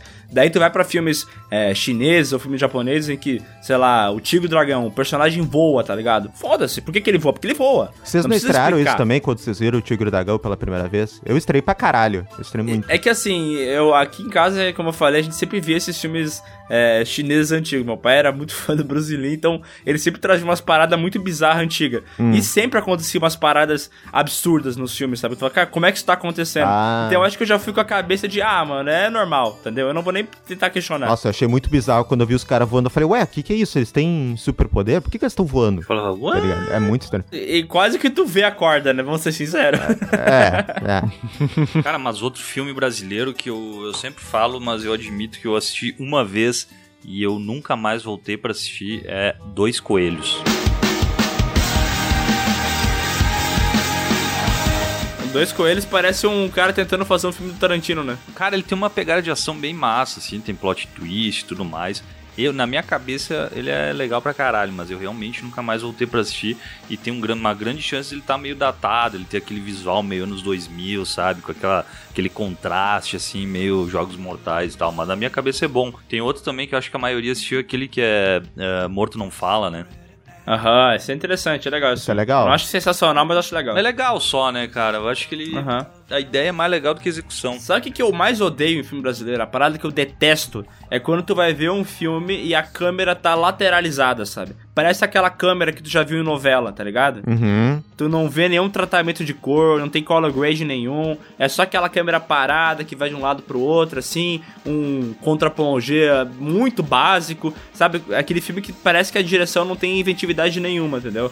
Quando vem esses filmes assim, por mais que a história seja bacana, já me dá uma preguiça, sabe? Porque parece que eu tô vendo uma novela. É, eu acho que isso aí também é um problema, cara, que eu tenho, porque eu, a última novela que eu assisti na minha vida é a Próxima Vítima, que deve fazer uns 20 anos. Uma boa novela. Então, também. caralho, quando eu assisto algum filme que tem uns atores que são muito ah, carta carimbada de, de, de novela, já me dá um. Puta, cara, esse cara aí, o cara que faz novela, eu já me dá um preconceito de assistir, sabe? Ah, eu queria soltar também uma curiosidade aqui, não sei se vocês sabiam, eu não vi esse filme por medo, mas você sabia que tem um Mad Max brasileiro com Cauan Raymond? Ah, eu já vi. É ruim. Ah, já ouvi falar, ruim, cara. Nossa, eu não vou nem... Ah, o Mad Max brasileiro é aquele da Xuxa. É, o dos também, Trapalhões. também. Mas esse é pra ser o Estrada da Fúria, né? É, reza É, a o Mad lenda. Max com Reza motos, né? Tem uma É. um lance de moto no filme, né? É a Princesa Xuxa e os Trapalhões, né? Eu já vi imagens, eu já vi imagens. E daí, nesse momento, eu acho muito triste, cara, quando o cinema começa a tentar emular Hollywood, sabe? E por vários motivos. Primeiro, não tem dinheiro. Não tem dinheiro pra fazer. Como é que tá fazer Mad Max Fury Road no, no nosso cinema brasileiro, entendeu? Não tem esse investimento, velho. É impossível. E ainda por cima, bah. Ah, mas brasileiro tem sertão, tem carro velho, daria pra dar uma. Ah, olha aí. É. Olha aí. Ah, acabou. Quebrou meu argumento. Bota uns Corcel, uns Opala. Olha só que da hora. Imagina o Mad Max Fury Road na, na época do lá do Lampião, tá ligado? Ó. Os caras se correndo, tipo um bang bang assim. Pô, essa é da hora. Ah, mas velho. até hoje em dia seria da hora os caras com uns cadete 92, sabe? Seria massa, velho. Aham. Brabo, brabo. Corcelzão. Falta dinheiro e também botar uns caras bons, né? Não põe o Cauan Raymond pra ser o ator principal, né? Ih! Tem essas coisas. Cauê Raymond é ruim. Nossa. Cauê Raymond é muito Meu ruim. Deus, é ruim demais. que o Miguel falou ali do Mad Max no sertão, vocês já leram aquela HQ Bando de Dois do Danilo Beirute? Não. Não. Cara, é foda. O Hollywood podia dramatizar isso, é muito a fuder. É, é, é um bando de dois porque é tipo dois cangaceiros que sobreviveram do, no- do bando inteiro. E aí vem o, o exército inteiro pra, pra tentar pegar ele, sabe? E aí eles ficam em cima de uma igreja assim, se. Massa. Vai, é muito massa, vocês têm que assistir. Se assistir não, tem que ler, mas eu acho que daria um puta de um Mad Max brasileiro isso aí, hein? Alô, Hollywood, não estrague isso. Não, não, não, não precisa nem falar assim, alô Hollywood, porque, cara, qualquer frase que a gente fala aqui, o pessoal de Hollywood, ele, ele presta atenção, entendeu? Ah. Não precisa nem chamar a atenção deles. É, aquela, aquele podcast que a gente fez de Imaginando Sequências, eu não, não- eu não vou ficar nem um pouco impressionado se daqui dois anos anunciar todas elas, sabe? Sim, certeza que vai rolar isso aí mesmo. O, esse negócio aí que vocês estavam falando do, do ator que lembra a novela e tudo mais, é que, pô, o nosso cinema viveu um período meio triste, né? Agora ele tá muito bem, eu diria, assim, tanto filmes de horror quanto outros gêneros e tal estão se desenvolvendo bem. Mas teve uma fase, cara, que era tudo umas produções derivadas de novela, eram... Pô, teve até um, vocês lembram que existe um filme chamado Clo, ou Cro, que é de um personagem sim. que era de uma novela, cara? Sim, spin-off. Nossa, Spin-off. esse Cro não dá, Cara, velho. Nossa. É triste isso aí, velho. O triste é que fez dinheiro. Momento triste no nosso programa. Uma vez eu vi passando esse filme aí, cara. Nossa, que bagulho ruim, velho. E assim, é ruim pra mim, né? Porque, vamos ser sinceros, que a galera que viu a novela se cagou de rir no filme, né? Então, é tipo, não é. Tipo assim, é muito ruim, a gente não gosta, mas não é feito pela gente também, né? Não, não, não. Fina estampa, tá? Fina estampa o nome da novela. Não é feito pra gente, mas eu acho que acaba criando muitas vezes um preconceito, sabe? Uhum. Começa a ver muita produção assim saindo, chega uma hora que tu desiste, entendeu? Tu, porque o que chega pra nós, por exemplo, de filme francês ou sei lá, de filme alemão, desses lugares, é um outro tipo de produção, tá ligado? Uhum. E aí a gente começa a olhar pra essas coisas e falar, porra, mas isso aqui é, é bem melhor, entendeu? Aham. Mas na real também tem as coisas aqui, né? Só que elas só não ficam populares. E aí tem. Não, eu só ia lembrar também que, tipo, esses filmes que vêm pra cá, sim, são os grandes lançamentos, filmes premiados e tal, mas nos próprios países, tipo, lá o da Dinamarca, tem, deve ter no circuito deles lá, cara, deve ter as comédias pastelão deles, o filme bosta. O cro deles, Deve né? ter o cro lá, da novela spin-off dinamarquesa lá. Deve Ainda ter. bem que não, não chega Por aqui, né? isso que é, por isso é a minha teoria de que se É, não tem uma bem. nota boa, é porque ele não furou a bolha o bastante pra É. merecer o meu tempinho e a minha atenção. É um prêmio, né? É um prêmio, claro, né, meu? Eles É botam um prêmio. O tempo do Sescom. Eles botam junto lá com aquelas, aqueles prêmios, ah, sei lá, Cannes, não sei o que, eles botam lá o tempo do Sescom. Eles botam junto. Tempo, tempo do Sescom. Aham. Cara, mas tem um filme que eu acho muito bom, mas é panca ruim também, que é Incêndios, que é do Denis Villeneuve. Puta, Ô, que filmaço, velho. Nossa, esse filme é foda. bom Mas demais. esse filme te destrói, né? Esse filme te destrói, velho. Esse filme te destrói porque esse é o tipo de filme que tem plot twist, né, e tal. Só que, cara, é, é pique old boy, assim, quando tu descobre o final é do pique filme. old boy, total. É, é um final que, tipo, tu... Tá ligado aquele filme que tu ah, termina de assistir e daí tu tem dificuldade em dormir depois? Porque tu não consegue absorver muito bem tudo que tu viu, tu fala, caralho, que bagulho pesado. E aí tu fica pensando naquilo, sabe? E o, o Incêndios é um filme que é, pega nessa veia aí, velho. Uhum. É foda, né? Porque esses filmes estrangeiros, eles parecem que eles não. Uh, salvo exceções, eles não são tanto essas super produções, essas paradas meio blockbuster. Eles trabalham mais uma ideia muito foda, um roteiro fudido. E tem um lance de te. Cara, tem um lance de te tirar da zona de conforto, né? Aham. Tem aqueles filmes do. Tem o Canino também, é uma pegada muito parecida lá do Uhum. Yorgos Ah, o Lanthimos. Dente Canino lá, né? Assim. Não, esse cara aí, ele faz o filme é pra incomodar. O, o grego aí, né? Esse Yorgos cara- Lantimos. Yorgos. Esse cara aí... Ele sabe fazer Tem isso. um outro grego também, que é o Alexandros Que ele fez um filme que é, eu não sei o nome original, mas ele tá com Miss Violence. Ah, pesadíssimo também. Os primeiros cinco minutos é uma guria que se joga, uma criança que se joga e se mata. Ah, tá louco. Esse filme aí me causa um incômodo absurdo. Sabe que eu nunca tive coragem de ver esse filme aí, velho? Ah, e, e, e depois tu começa a descobrir as paradas por trás da família e tal, e.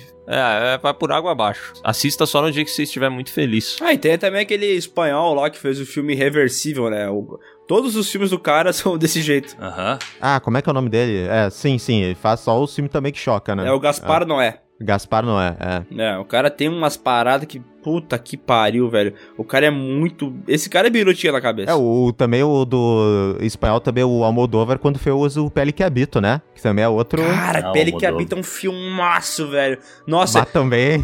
é, esse aí é outra, outra que te desgraça na cabeça. Meu Mas- Deus, Cara, cara. mas eu lembro que eu fui ver esse filme sem pretensão nenhuma. Mais uma vez aí o Telecine apresentando um filme pra mim. Olha aí. Que eu fui assim, pá, filme aí interessante, Antônio Bandeiras, né? O, o Pedro Pascal piorado.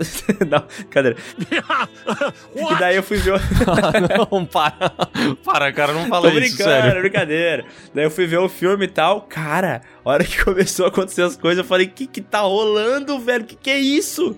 E aí minha cabeça explodiu, velho. Aliás, eu só quero fazer um merchan, já que o Miguel entrou nesse, nesse assunto, que a maioria dos filmes que a gente falou aqui, eles estão no Telecine, cara. Porque, assim, é, não, não quero tá, é, ofender ninguém, mas tem muita plataforma de streaming aí que trabalha com suas próprias produções e com filmes muito mainstream, entendeu? Mas quando tu quer alguma coisa um pouco mais diferente, um pouco mais profunda, tu não encontra no catálogo, entendeu? E Não encontro. é, tem, Hum. não quer dizer nada. Não, não, falando sério, agora a gente vai falar, ah, os caras estão falando isso aí porque é patrocinado. Vai tomar no cu, é falando Não, verdade é mesmo. sério. Tem muito filme no Telecine que é tipo, cara, que eu, que eu, que eu não, não conhecia, filme famoso e tal, estrangeiro, o pessoal sempre falou. E daí eu fui atrás, é, porque no Telecine tinha. O cara vai lá e coloca no Google, né? O nome do filme, assistir. E daí o cara quer ver em quais streamings que tem, né? Daí, tipo, geralmente esse mais, mais deep aí a gente encontra no Telecine. Aquele O Sétimo Selo, tá ligado? Aham, Filme sueco. uhum, aham. Sim. Esse eu também encontrei lá, velho. Pô,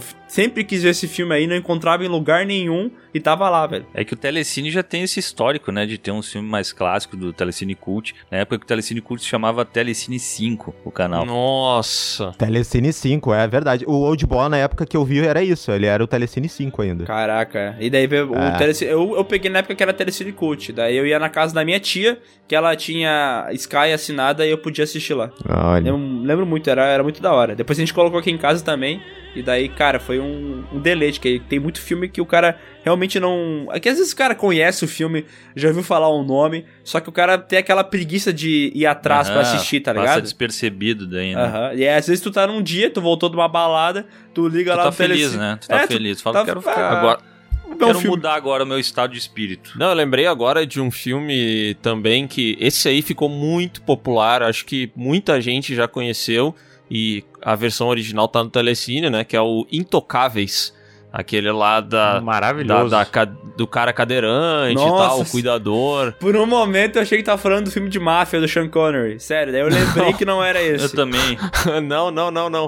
Tô falando do filme, aquele lá do, do cadeirante e do cuidador, lá do Omar Sy e tal. Filmaço, cara. Filme francês, né? Que depois teve um remake deplorável com o Bryan Cranston. Eu não assisti, tá? Eu tô falando que é deplorável porque pra mim a ideia desse filme ter um remake é deplorável. Aham. Então eu não vou assistir o remake, tá ligado? Por nada no mundo. E o, e o Bryan Cranston, puta, na moral, nada a ver com o podcast, tá? Mas quem tinha que ter ganhado o Emmy de melhor ator por série dramática não era o Bryan Cranston, era o Matthew McConaughey por True Detective. Eu quero tirar isso de dentro de mim, entendeu? Uh, pra dizer o isso não, tu já falou isso Que várias vezes. É, eu acho que é a Tá. quinta vez que tu fala isso no podcast. Ele só ganhou porque era a última temporada de Breaking Bad. Tchau. Não, não, mas eu quero tirar isso nesse podcast de novo. Não, Cara, vezes esse ele quer, Intocáveis, esse Intocáveis, o filme francês, ele é muito bom, cara. É um filmaço. Ele tem um lance muito de esse filme de aprendizado, né? É um filme que passa uma mensagem. Vai lá e tem vários filmes que é tipo A Procura da Felicidade, que é um filme é, edificante e tudo mais. Só que esse Intocáveis, ele tem esse lance de ser um filme edificante, mas ele tem essa comédia dos filmes franceses, sabe? Que é muito diferente dos outros filmes que a gente já É. viu americanos. Então, ele não é uma parada que fica tipo, tá ligado? É. Como é que é aquela palavra que é um bagulho meio brega assim? Kit. Cheesy. Não, pô. Cringe. Não é cringe. É blazer também. Cafona. Ah, meloso, meloso. Meloso, é. Intocáveis não é esse filme é, melodramático, meloso e tal. Ele tem esse, essa história, mas por ter a comédia, por ter um- uma parada mais. Às vezes até de humor um pouco mais ácido, ele, ele acaba ficando muito melhor, sabe? Eu adoro esse filme. Esse filme é muito bom. Eu vou contar uma coisa incrível, hein? Foi. Eu, eu não assisto muito filme, né? Vocês sabem disso. Mas esse filme aí eu fui duas vezes no cinema assistir. Esse aqui é o podcast de cinema mais ouvido do Brasil, sabia? E aí eu- a gente tem o Bruno que já falou pelo menos umas 10 vezes que ele não assiste muito filme. Pode continuar, Bruno.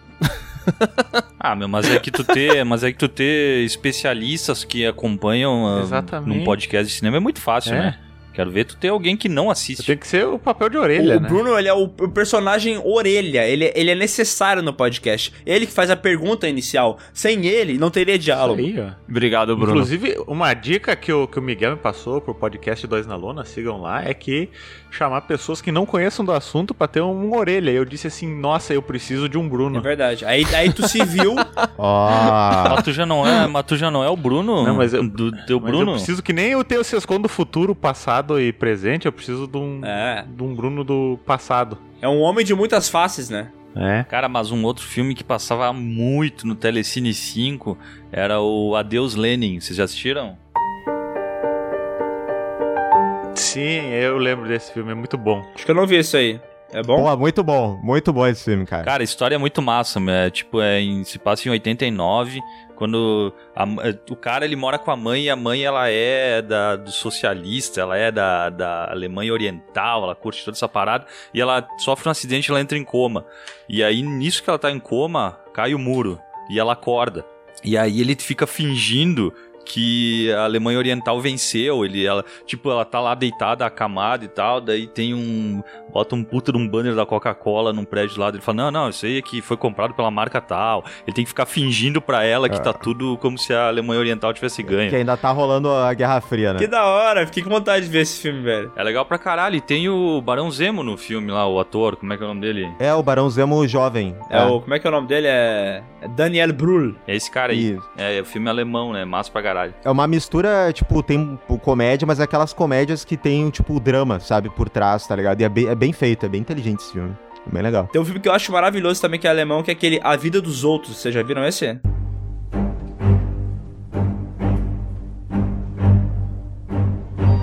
Cara, esse filme é muito bom. Eu não vou dar spoiler aqui, mas eu indico pra caralho, velho. Se vocês não viram esse filme ainda, cara, vale muito a pena. É um filmaço. Cara, é bom pra caralho, porque, tipo, é um cara que. Eles vivem nesse, nesse período aí da, da Guerra Fria, praticamente, né? Na, na Alemanha. E tem um maluco que é contratado pra espionar os outros. Então ele fica lá ouvindo com o fonezinho dele que o pessoal fala e fica anotando. Só que daí tem um cara que, que ele não podia fazer o que ele tá fazendo, ele se apaixona por uma pessoa que ele não podia se apaixonar, e esse cara que fica espionando ele, ele tem que tomar a decisão se ele vai entregar ou não, sabe? O cara. Então, toda a construção do filme é baseado nisso, e é muito foda. Olha, Cara, e, de- e esse filme acabou se.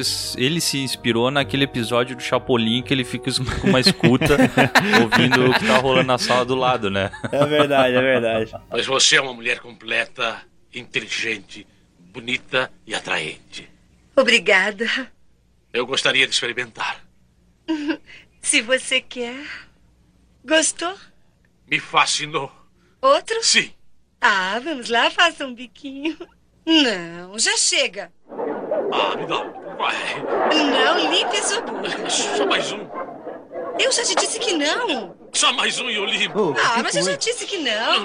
Não, não, não, não, não seja malvada. É. Ô, tem um filme que ficou muito, muito, muito popular. Tem gente que ama esse filme até hoje, carrega ele no coração e eu queria saber o que, que vocês acham de O Fabuloso Destino de Amélie Poulain. Não gosto. Cara, eu acho ele visualmente lindo, mas eu, o filme nunca me pegou, velho. É, porque eu nunca consegui também curtir ele assim de verdade. Esse filme, na época que eu comecei a me interessar muito por cinema, eu comecei a ver todos os clássicos, assim, tipo, a época ali que eu tava com 15, 16 anos, eu queria ver tudo, sabe? Pra ver o máximo de filme possível. E daí eu caí nesse fabuloso destino de Amélie Poulain, e eu, cara, eu falei, mano, será que eu não tô entendendo algo de cinema? Será que eu será que isso aqui não é para mim? Porque eu vi o filme e eu não gostei, entendeu? E eu ficava tentando entender o que que, fe que que fez eu não gostar do filme, entendeu? Se era eu que era muito burro, ou se simplesmente o filme não foi feito para mim, sabe? Eu acho que pode ser, é, eu acho que é época, meu. Eu acho que o cara deveria assistir hoje de novo e tal. O cara tem mais bagagem, mas eu também, eu assisti, sei lá, cara, quando tinha uns 18 anos e não curti tanto, cara. É, eu assisti faz muito tempo também. Foi lá na época do lançamento dele, lá, um pouquinho depois. E não me pegou e eu nunca mais fui atrás. Cara, tinha uma série que se chamava Pushing Daisies, que ela falavam que visualmente se baseava muito em Amélie Poulain e tal, que era interessante também, mas como todas as séries, não foi muito bem e acabou sendo cancelado. Excelente destino aí pra séries. Cara, eu tô entendendo que tem tanto filme estrangeiro da hora que a gente gosta que isso aqui daria pra fazer uma parte 2, né, velho? Nossa. Daria. Nossa. Daria pra fazer uma parte 2. Tem muito mais coisa. Eu tô vendo aqui, tem mais uma lista de filmes que dá pra falar e a gente já falou de. Já, já deu bastante tempo, né? É, eu acho que esse aqui já, já fechou e a gente guarda pra uma parte 2 aí. Não vamos ficar queimando pauta também, né? Não, vamos economizar. Aí, Telecine, Festival do Rio de 2022. Tamo aí. Mas dessa vez leva a gente pro Rio, tá, caralho? É, que a gente já vai estar tá vacinedes nessa, nesse período aí, viu? A gente pode encerrar com a. falando da série que é a série estrangeira mais famosa de todos os tempos, né? Que é Chaves e Chapolin. É verdade, vamos falar de Chaves e Chapolin, que temos dois fãs de Chaves e Chapolin aqui, né? Leonardo Pereira e Marcelo. Não gosto também, Marcelo. ah, cara. Ah, não, não, não. É, tá, eu parei, valeu. Ah, obrigado. Encerrou, cara, parei de gravar aqui. Eu sabia, eu sabia. Tu vê, né? Cara, que eu ia achar alguém. Eu te amo, Marcelo. Eu te amo. Que animal. Obrigado. Que animal. É que assim, cara, eu sei que tá no coração de muita gente, eu sei que é uma coisa muito nostálgica e tal. Cara, tem umas coisinhas engraçadas, mas não, não, não, né? Não é tudo isso, né? Errou. Errou feio, errou feio, errou rude. Esse é o tal do Mula. Vamos fazer a frase aqui, tá? Eu sei que tá no coração de muita gente, é uma coisinha nostálgica, tem umas paradinhas legal. Disse o cara que tem um canal Abate Caverna. que fala do Batman. Não, mas tu quer comparar Batman com, com Chapolin e Quero. Chaves? Ah, Chapolin e Chaves é muito melhor. Ah, sai pra lá. tá maluco. Não, ô Marcelo, assiste, Vou assiste esse podcast. episódio aí Vai, que eu vai. falei da escuta, meu. É, assiste esse A episódio. escuta é aí. foda. Ah, olha só a indicação que vocês com dá, velho. Não, Marcelo, pega e assiste um filme que a gente falou nesse, nesse podcast aqui. Não vai usar teu rico tempo pra assistir o episódio da escuta do Chapolin, velho. Não, mas exatamente. Cara, é 20 minutos, vai ouvir, vai. É mexicano, cara, cinema mexicano. Temos que dar valor pros caras, velho. Não, mas assim, ó, entre Chaves e Chapolin eu sou muito mais Chapolin. Também, eu acho muito mais sei, graça bola. em Chapolin, tá? Ah, eu curto os dois, cara. Mas se não precisar assistir, eu não assisto. Cara, Melhor. essa foi a última participação tua no podcast, fique sabendo disso. Tchau, falou.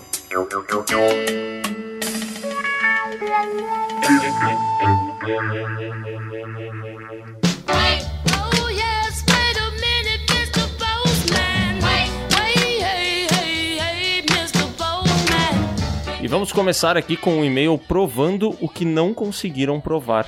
Caraca, velho, eu adoro e-mails que tentam provar coisas. Sempre tem um que tenta, né? Ai, meu Deus. Vai, deixa ele falhar, Olá, Léo e Miguel. Me chamo Vinícius, tenho 17 anos e moro em Ponta Grossa, Paraná. Estou escrevendo este e-mail pois quando ouvi ao PewCast 105, um e-mail em específico me deixou muito intrigado. Um e-mail em específico me deixou muito intrigado. Um onde provam, entre aspas, que o Kobe estava acordado no final de A Origem. Fiquei pensando sobre tal fato e decidi pesquisar na internet possíveis sinais de que o final seria dele estando de fato acordado.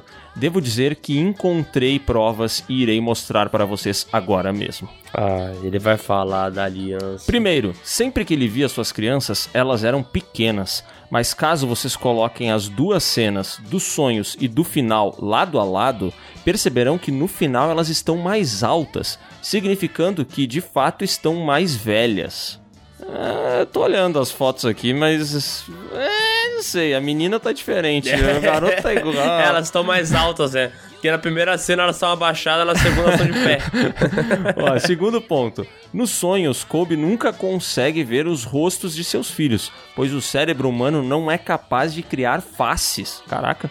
Porém, no final, ele consegue vê-los. Hum, ciência, hein? Não. E aí? Caraca. Contra a ciência não existem argumentos. Vamos chamar ele pro podcast de ciência agora. Terceiro ponto. E no final, quando Kobe quer saber se está sonhando ou acordado, rodando o peão, ao ver seus filhos, corre para abraçá-los, significando que ele sabia que estava acordado e não precisava esperar o peão cair. Não, na verdade ele faz isso porque pra ele tanto faz, entendeu? Porque finalmente ele conseguiu chegar nos filhos dele. Então ele larga a parada ali e fala: ah, foda-se, eu tô com meus filhos aqui, entendeu? É, é legal a interpretação dele. Esse terceiro ponto aqui ele não é uma prova, né? Ele é uma, uma maneira que tu interpreta o final, né? Que, sei lá, pode ser que ele tenha botado o, o peão ali pra girar e fica subentendido que então ele nem quer saber se é verdade, porque ele quer curtir com os filhos dele e deu, independente de ser ou não. É. Acho que é mais interpretação do que uma prova, Eu né? falei da aliança porque também tem outra, outros, outro pessoal que defende a ideia de que quando ele tá sonhando, ele tá com aliança no dedo. Quando ele tá acordado, não, entendeu? Ah, entendi. Olha só, boas teorias. Bom, essas foram as provas que consegui encontrar.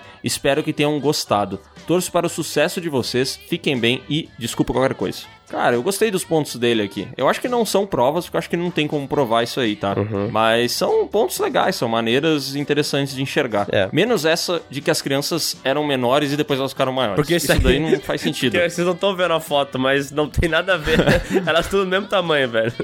é, é a mesma moleca, a mesma roupite ali, essa daí não, não gostei, mas as outras duas estão legais. Cara, esse lance dele estar com a mesma roupa é um problema, não acha? Ah, tu diz caso eles. É, porque se eles tivessem crescido, eles não estariam com a mesma roupa, na verdade, né? Pois é, então, eu também penso isso. Aí, a gente encontrou uma contraprova no meio da prova do cara, droga. É que pra mim, ele tá acordado, eu prefiro acreditar nisso, entendeu? Aham. Mas não por esses motivos. Sim.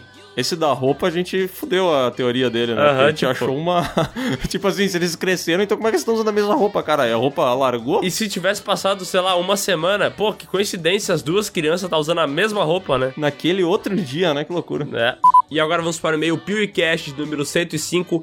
É o melhor podcast de todos. E eu posso provar. Yes! Fala, gurizada do Piuí. Meu nome é Victor Hugo, tenho 16 anos e moro em Londrina, Paraná. Conheci o canal de vocês mais ou menos no início de 2019, com a saga Jogos Mortais. E depois fui acompanhando aos poucos as outras sagas e adorando todas, até Velozes e Furiosos. Como assim, até Velozes Furiosos? Aquela saga é muito boa. Se merecendo, né, cara? Foda. Escuto o podcast de vocês há mais de dois anos, quando vocês estavam começando no podcast sobre Stranger Things, que era coisas boas e ruins na Netflix, pois eu tinha um jogo que eu não conseguia jogar com nenhum amigo, pois só eu tinha aquele jogo, Borderlands 3. Então, por não ficar triste e solitário jogando, comecei a ouvir o podcast de vocês. Minha história é mais ou menos igual a de todo mundo. Achava o podcast coisa de retardado, então eu resolvi dar uma chance. Caralho, maldade. Ah, coisa de retardado, pegou pesado, né? Se ele falasse que TikTok é coisa de retardado, eu até dar um. Sabe, falar, ah, tá, até te entendo. Agora, podcast.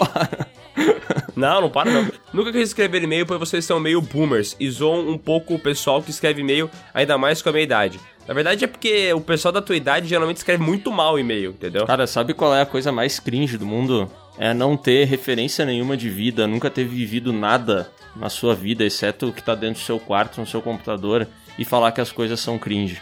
Só tava. Essa é uma reflexão que eu tenho desde o dia que essa merda desse, daquela imagem do cringe se popularizou, sabe? Não, e geralmente a galera fala que as coisas são cringe, e daí tu vai tentar entender o ponto deles, né? E algumas coisas, até eu vou dizer que fazem sentido. Sei lá, o cara que fala que tudo no tempo dele era melhor. É um papo meio chato, entendeu? Aí a música de hoje em dia é uma merda, a música antigamente era merda. Ah. Papo chato pra porra, né? Agora, o moleque vir me falar que é cringe eu tomar café da manhã porque eu acordei cedo, ou falar que é cringe eu pegar e, sei lá, escutar uma música que não tem, sei lá, voz, entendeu? Que é só instrumental, porque ele acha que é, que é cringe. Sabe? Um monte de coisa babaca, assim, que as crianças acham que é cringe. Daí, cringe é vocês, porra. Pronto, desabafo feito. Tá mais leve? Mais ou menos, porque eu ainda tô meio gripado, né? Eu concordo. Só queria dizer que o podcast número 105 foi o melhor que vocês já fizeram até agora. Tem de tudo no que vocês fazem de melhor nos podcasts. Mata-mata, que todo mundo adora, e vocês fazem muito bem. Diretores, vira e mexe, vocês acabam falando pelo menos um no podcast, dependendo do tema, e o gênero de terror, no qual vocês são profissionais em falar. Juntando 16 de 22 diretores, vocês falaram tantos filmes atuais e antigos incríveis e que as pessoas acabam esquecendo, e me indicaram filmes ótimos, pois nesse podcast falaram do gênero de terror em geral, não só dos personagens mais icônicos, ou melhor vilão de terror, ou melhor roteiro. Conseguiram falar de quase tudo.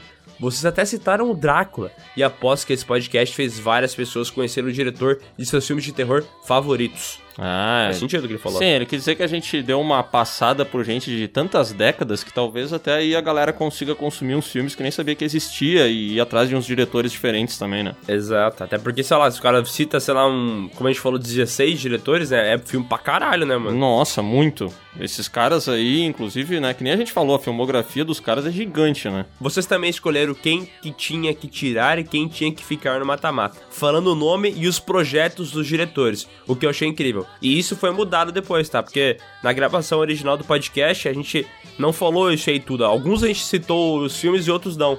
Daí a gente foi ouvir lá e o Léo percebeu que, pô, tá faltando isso aí. Daí a gente É, regravou, né? Essa parte aí foi regravado.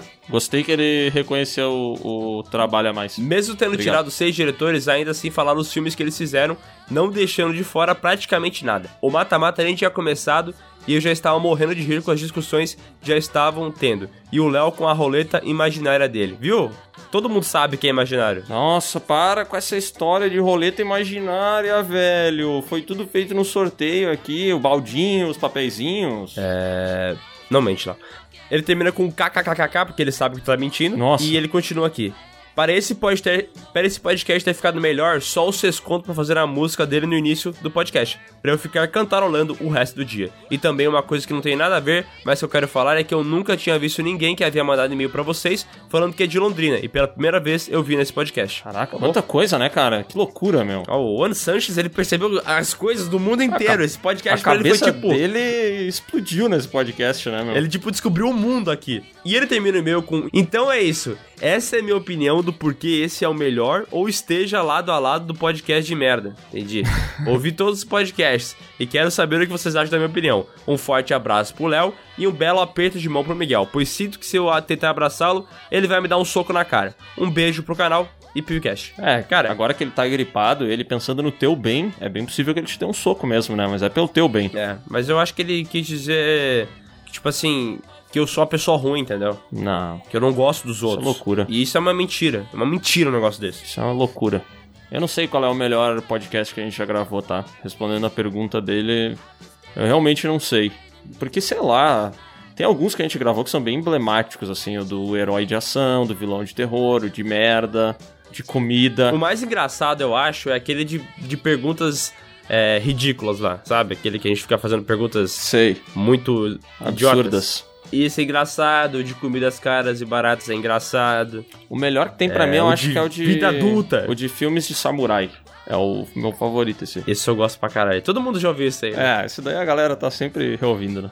E vamos agora pro e-mail podcast 105. Vocês não param de falar meu nome. Olá, patrões e sindicato. Meu nome é Cris, tenho 23 anos e sou de São Paulo, capital. Esse é o meu primeiro e-mail. Acompanho vocês desde 2019. Meu namorado me apresentou o canal e disse: Eu nunca concordo com a opinião deles, mas gosto dos vídeos. Eles só falam merda. Bacana. E desde então assistimos aos vídeos do Piuí juntos. A princípio, fiquei relutante em ouvir o podcast, mas a partir do momento que eu ouvi o primeiro podcast, que no caso foi o de número 99, já maratonei todos. Escuto em todos os lugares: no trabalho, no busão, no banho. Na igreja. Cara, ela tá o tempo inteiro nos sonhos, embaixo da cama dela, em cima do teto. Já nem sei mais o que é ouvir música no Spotify, porque só escuto vocês. Decidi mandar. Tu não tem essa pica também? Do quê? Léo, às vezes, tipo, tu vai pra academia, sei lá, pensa, o que, que eu vou ouvir? Música ou podcast? Que a música dá uma motivada a mais, né? Só que podcast, tu tá aprendendo alguma coisa com ele, entendeu? É, e o problema da música é que, tipo assim, tu tem a tua playlist ali, né? Uhum. Mas depois que tu passa dois meses ouvindo a tua playlist e tu não acrescenta um monte de músicas novas todos os dias, Aí ela começa às vezes a cansar, né? É, e sem dizer que assim, eu tenho músicas pra ouvir trabalhando, músicas pra ouvir na academia. Não são as mesmas músicas, entendeu? Aham. Eu não posso ir pra academia ouvindo Agnes Obel, porque senão eu vou ficar meio na deprê, eu não vou ter vontade de fazer nada. Cara, entendeu? sabe que a academia que eu ia aqui perto de casa, o cara chegava de manhã, abria a academia e dava play na playlist que eles tinham ali do Spotify, entendeu? Aham. E aí o que que acontecia? Todos os dias, no mesmo horário, tocavam as mesmas músicas. Então, tipo assim, se eu ia treinar às 8 da noite, eu já sabia qual era a ordem de músicas que ia tocar, entendeu? Porque Ah, era é. sempre as mesmas, tava no mesmo ponto da playlist, tá ligado? Eu já te falei que, que lá na academia que eu fazia em Bento tinha playlist com umas músicas bizarras, né? No meio do, do, do supino eu ouvia um Vou me entorpecer bebendo vinho. Daí eu falava, cara, Ah, mas que porra é essa? Eu lembro, porque depo- depois eu fui fazer, fui treinar nesse lugar, né? E a playlist dele variava entre ACDC e música do Rock Balboa, que é tipo essa Nossa! coisa mais óbvia de academia, pra uns sertanejos muito underground, assim, que sei lá eu de onde que ele tirava aquelas músicas. Aham. Bom, continuando aqui, ela fala que ela decidiu mandar o e-mail porque depois de ouvir o podcast 105, onde a todo instante vocês falavam Christine, se referindo ao filme, eu fiquei confusa porque esse é meu nome e todas as vezes em que vocês falavam, eu achava que tinha alguém me chamando e então lembrava que na verdade eu estava ouvindo vocês. O que, que eu vou dizer, né? É, o que acontece, né? Quando você tem um nome igual de um filme. Enfim, obrigada por todos os podcasts e vídeos que geram sempre uma conversa entre eu e meu namorado e sempre acabam em risada. Beijinhos da Cris e do Dante. PS, vocês são incríveis. Caraca. Dante é um nome imponente, né? Verdade. Dante, o inferno de Dante também, né? É, se tu faz muita merda, tu pode inclusive falar, tipo, ou se tu é um bandido, um criminoso, tu pode meter a frase de, de efeito, seja bem-vindo ao inferno de Dante. Caraca. E agora vamos para o e-mail Quero ser cinéfilo, mas tenho vergonha de usar esse termo. Olá, Miguel e Léo, ao Dionísio Sindicato. Como vocês estão? Eu tô bem. E tu, Léo? Tô excelente, cara, melhor do que nunca. Meu nome é Eric, tenho 15 anos. Opa, e sou de Porto Alegre, cidade da dupla Grenal e Mendigos Pelados. Ah. Conheci o canal no dia 18 de março desse ano. Lembro exatamente dessa data, pois foi o dia em que infelizmente o meu querido vô faleceu. E meu pai foi internado por Covid na mesma semana. Caraca. E usei o canal de vocês como válvula de escape, pra me alegar naquele momento conturbado. Então, obrigado, rapaziada. Nossa, semana foda dele, hein? Caraca, semana de cão, né, velho? Mas pelo menos o Piuí tava aí pra dar uma, sei lá, um sorrisinho no rosto dele, pelo menos, né? É, ainda bem. É legal, às vezes as pessoas falam, né, que o Piuí ajuda elas em momentos difíceis. E eu acredito que seja verdade, porque a gente também às vezes tá meio sem vontade de fazer nada, dependendo do conteúdo que a gente coloca, dá uma animada, né? Dá É. pra esquecer os problemas por um tempo. Uma vez eu tava de cama, assim, doente pra caramba, e daí eu quase não conseguia me levantar, sabe? Uhum. E daí na televisão começou a rodar um vídeo. Daí eu tive que levantar pra desligar a televisão. Mais engraçado. Hoje, graças a Deus, já superamos essa fase ruim e de lá pra cá tenho visto muitos filmes e estudando um pouco sobre isso, por influência de vocês. Até porque tenho 15 anos e as minhas únicas obrigações são estudar e lavar a louça. Olha só, o moleque tem. Ele, ele sabe, esse moleque não vai falar que a gente é cringe, entendeu? Porque ele sabe o que, que ele é. É verdade, é verdade. Mas assim, é bacana, entendeu? Ele vai crescer como um velho. Eu acho que isso é muito bom. Todo mundo que é velho é bom, cara. Eu adoro velho. Mas até hoje, as pessoas com quem conversei se intitulam serem cinéfilas ou estudam algo de cinema, mas até hoje, as pessoas com quem conversei que se intitulam serem cinéfilas ou estudam algo sobre cinema ou são extremamente arrogantes. Isso é normal? É normal. Não, Léo, é normal o negócio? É normal. A pessoa ela acha que ela sabe mais, ela não tá aberta a conversa sobre o assunto.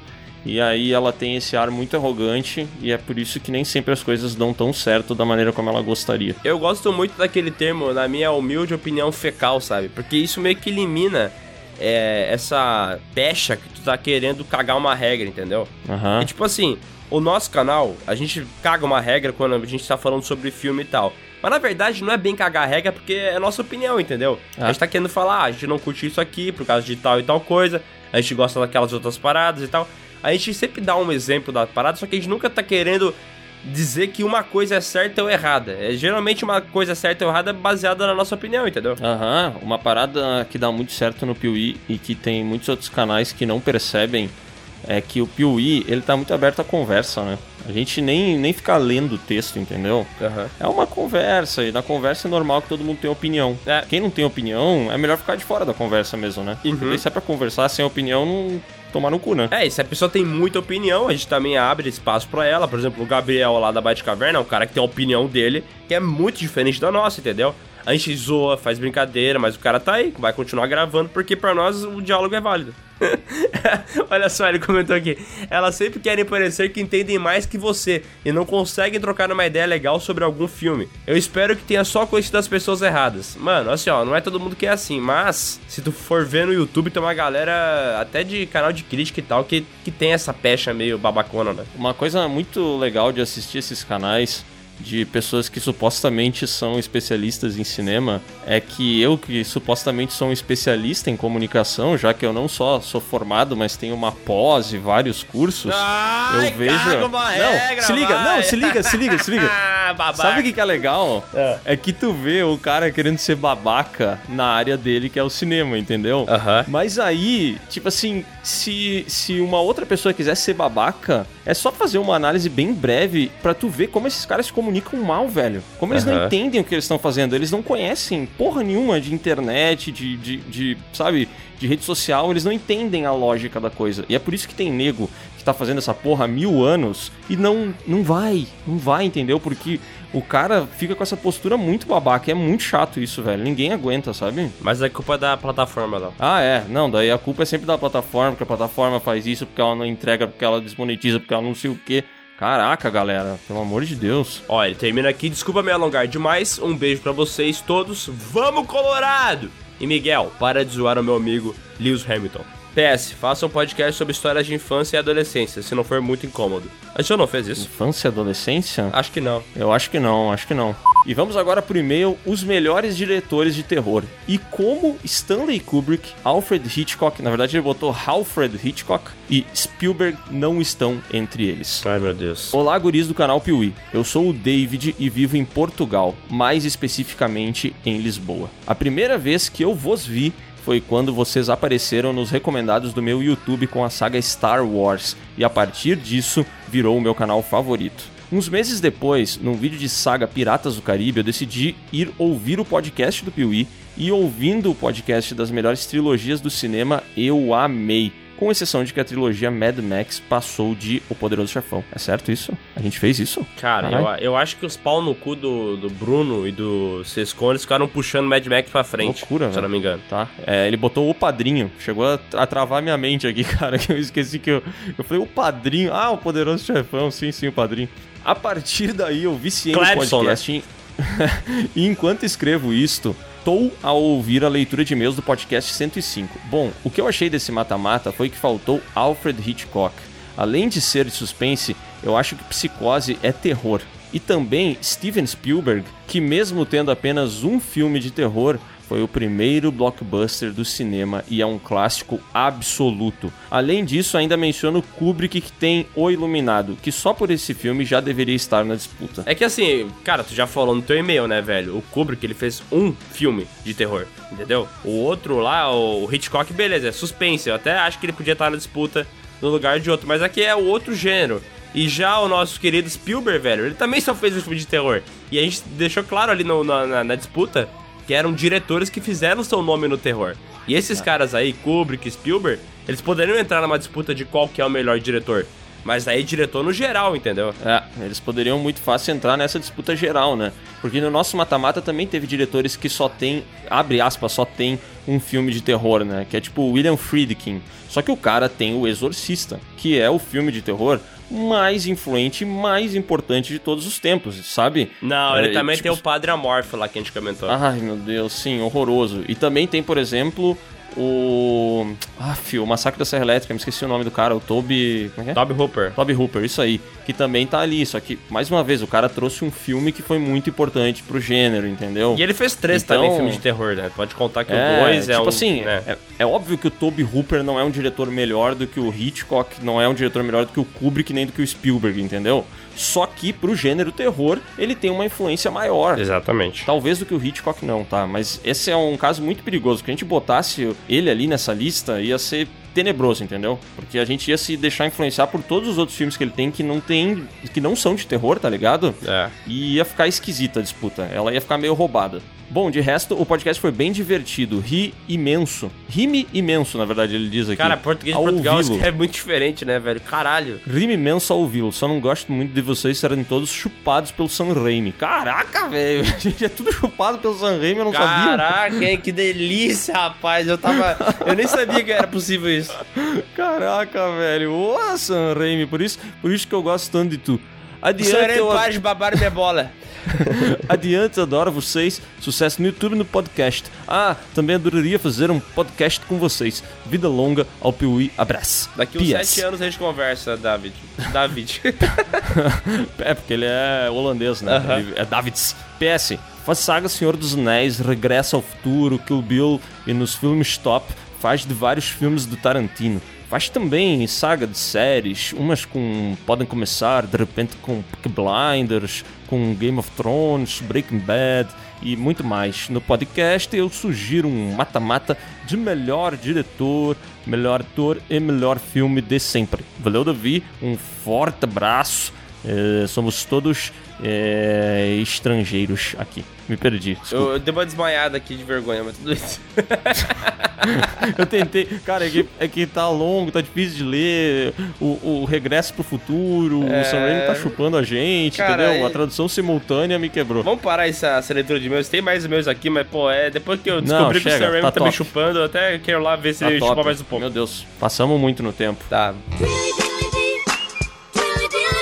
Ó, mas antes da gente finalizar, só lembrando, o link pra Cinelist do Telecine com todos os filmes do Festival do Rio tá na descrição do podcast. Corre ali e pelo menos dá um confere, tá? Vou te pedir no mínimo isso. Não, sabe, dá uma chance pro Piuí, vai ali e clica. É verdade. Tchau, gente. Um abraço. Tá aí, a pessoa, se ela quer ter o e-mail lido, como é que faz? Ah, cara, esse aí que quer ter o e-mail lido, né? Bom, primeiro que vai ter que mandar um e-mail pra gente para podcast.canalpiuí.com.br Coloca seu nome, sua idade, sua cidade. Faça um e-mail que dê pra ler, pelo amor de Deus. E é isso aí, beijo.